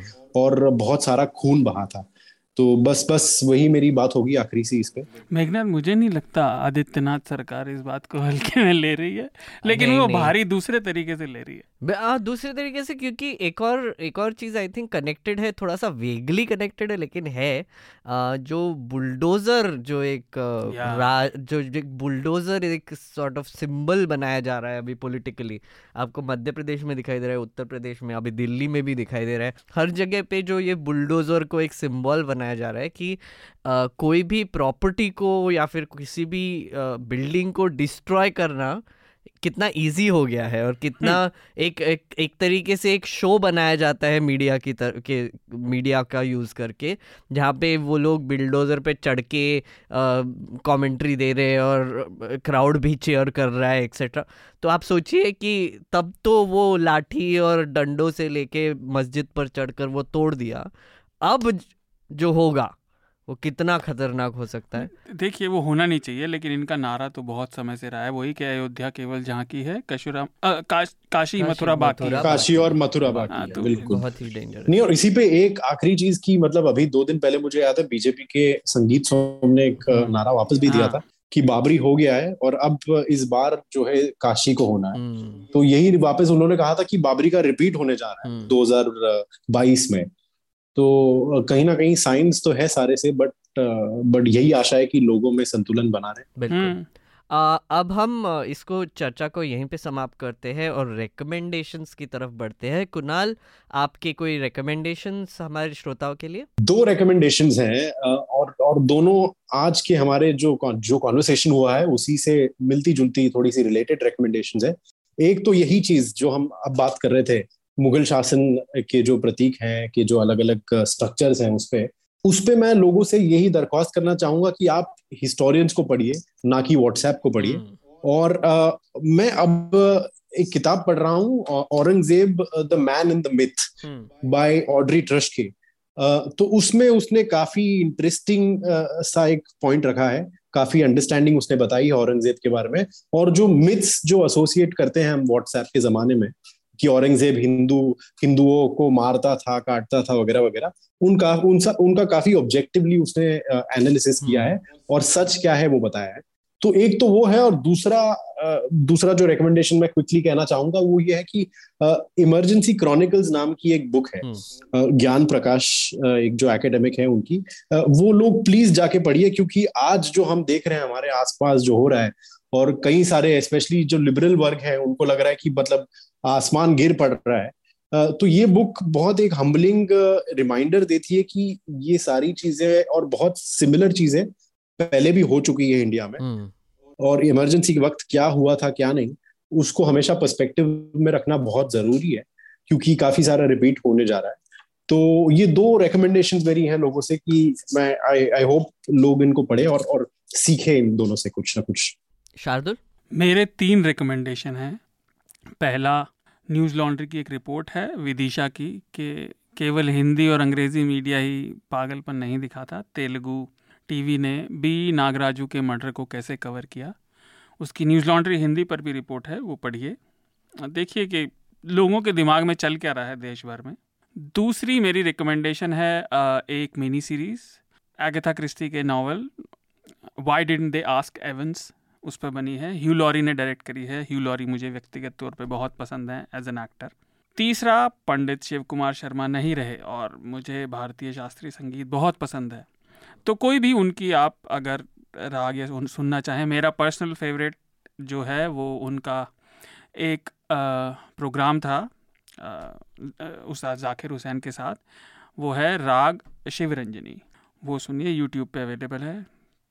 भारत भारत में बहुत सारी चीज़ें गर्व करने को है मैंने पहले भी कहा था आपको अगर इतना ही मुगल साम्राज्य से प्रेम नहीं है तो आप हज़ारों साम्राज्य हम्म। भारत में रहे हैं पढ़िए लेकिन सच को पढ़िए फालतू की चीज़ों को नहीं हम्म। मेरे रिकमेंडेशंस एक मैं किताब रेकमेंड करूँगा गौहर गिलानी जो कि एक राइटर है और जर्नलिस्ट है उन्होंने एक बहुत ही अच्छी किताब लिखी है रेज एंड रीज़न कश्मीर पे। उन वो उनकी बेसिकली उनकी बचपन की स्टोरी और इसके साथ मिक्स करके आ, कश्मीर की उन्होंने स्टोरी बताई है कि कैसे नाइन्टीज़ में वो बड़े हुए हैं और वहाँ पे क्या क्या हुआ था और उनको कैसे जो वोकेबलरी हम जो हमको जो जहाँ पर भी बड़े होते हैं कैसे वोकेबलरी चेंज होती है हम्म। हमारी उसके हिसाब से। तो वो डिस्क्राइब करते हैं कि कश्मीर की हालत कैसी थी और कैसे वो एक स्टोरी इवॉल्व होकर यहाँ पर पहुँची है जो फिर आज है। वो एक मैं रिकमेंड करूँगा। और कुछ थोड़े से लाइट रिकमेंडेशंस भी देना चाहूँगा मैं। मैं ना एक रैबिट होल में घुस गया हूँ शार्दुल। किस स्कैमर यूट्यूब के रैबिट होल में। बहुत पुराना है। मतलब अभी घुसा हूँ मुझे पता नहीं मैंने ये पहले डिस्कवर क्यों नहीं किया। कुछ यूट्यूब चैनल्स रेकमेंड करना चाहूँगा। एक तो जिम ब्राउनिंग नाम का एक चैनल है। हम्म। उसने कोलकाता के और दिल्ली के कुछ स्कैम सेंटर्स में सीसीटीवी हैक करके उनके हाँ. पूरे स्टोरी बताई है कि कैसे वो स्कैम करते हैं लोगों को और कैसे करते हैं एक्सेट्रा और कुछ कुछ ना बहुत डिस्टर्बिंग भी है एक्चुअली कि मतलब वो कॉल करते हैं किसी को और एक आदमी रो रहा है कह रहा है कि मैं डिप्रेशन में हूँ और मैं पंद्रह सौ डॉलर कैसे दूँगा एक्सेट्रा और ये लोग हंस रहे हैं। तो बहुत डिप्रेसिंग भी होता है। लेकिन एक और चैनल है किट बोगा वो एक्चुअली लाइव स्ट्रीम करता है और स्कैमर्स को फ़ोन करके बेसिकली नहीं स्कैमर्स उसको फ़ोन करते हैं और उनको वो बूढ़ी महिला बन के अधिकतर हाँ मतलब आवाज़ चेंज करके उनको एंगेज करके उनकी मतलब थोड़ा सा उनको परेशान करता ट्रोल करता है let's call it that way तो ये दो चैनल्स रेकमेंड करना चाहूँगा। और एक और दो पर्सनल भी रिकमेंडेशन है। एक तो संसद वॉच में हमने एक बहुत स्पेशल एपिसोड किया है इस बार सेक्युलरिज्म पे, क्योंकि अभी जो जैसे हालात है, जैसे आप देख रहे हैं कि कैसे कम्युनल टेंशन भी बढ़ रहे हैं एक्सेट्रा तो हमने सोचा कि एक सेक्युलरिज्म का मतलब क्या होता है, ये इतना बड़ा सवाल है। तो थ्रू दी एजेस हमने दिखाया है कि कैसे इंडिपेंडेंस के टाइम पे क्या ओपिनियन था फिर इंदिरा गांधी के टाइम पे क्या हुआ फिर शाहबानो के टाइम पे क्या हुआ अब ट्रिपल तलाक के एज में क्या ओपिनियन है और हम्म। कैसे डेफिनेशन सेक्युलरिज्म की चेंज होती आ रही है इवेंट्स um, के हिसाब से तो वो ज़रूर देखिए और एक और जो अभी आने वाला है वो सेडिशन पे होगा और हम कुणाल की स्टोरी भी बहुत यूज़ करने वाले उसके लिए इसलिए thank you Kunal in advance करिए करिए बिल्कुल करिए। जी thank you Kunal thank you जुड़ने के लिए और अनुराधा को भी जो कि अभी यहाँ पर नहीं है चर्चा के लिए चर्चा में जुड़ने के लिए बहुत बहुत शुक्रिया। धन्यवाद। Thank you so much Mehnath thank you thank you Shanti Newslaundry के सभी पॉडकास्ट ट्विटर आई और दूसरे पॉडकास्ट प्लेटफॉर्म पे उपलब्ध हैं। खबरों को विज्ञापन के दबाव से आज़ाद रखें। न्यूज़ लॉन्ड्री को सब्सक्राइब करें।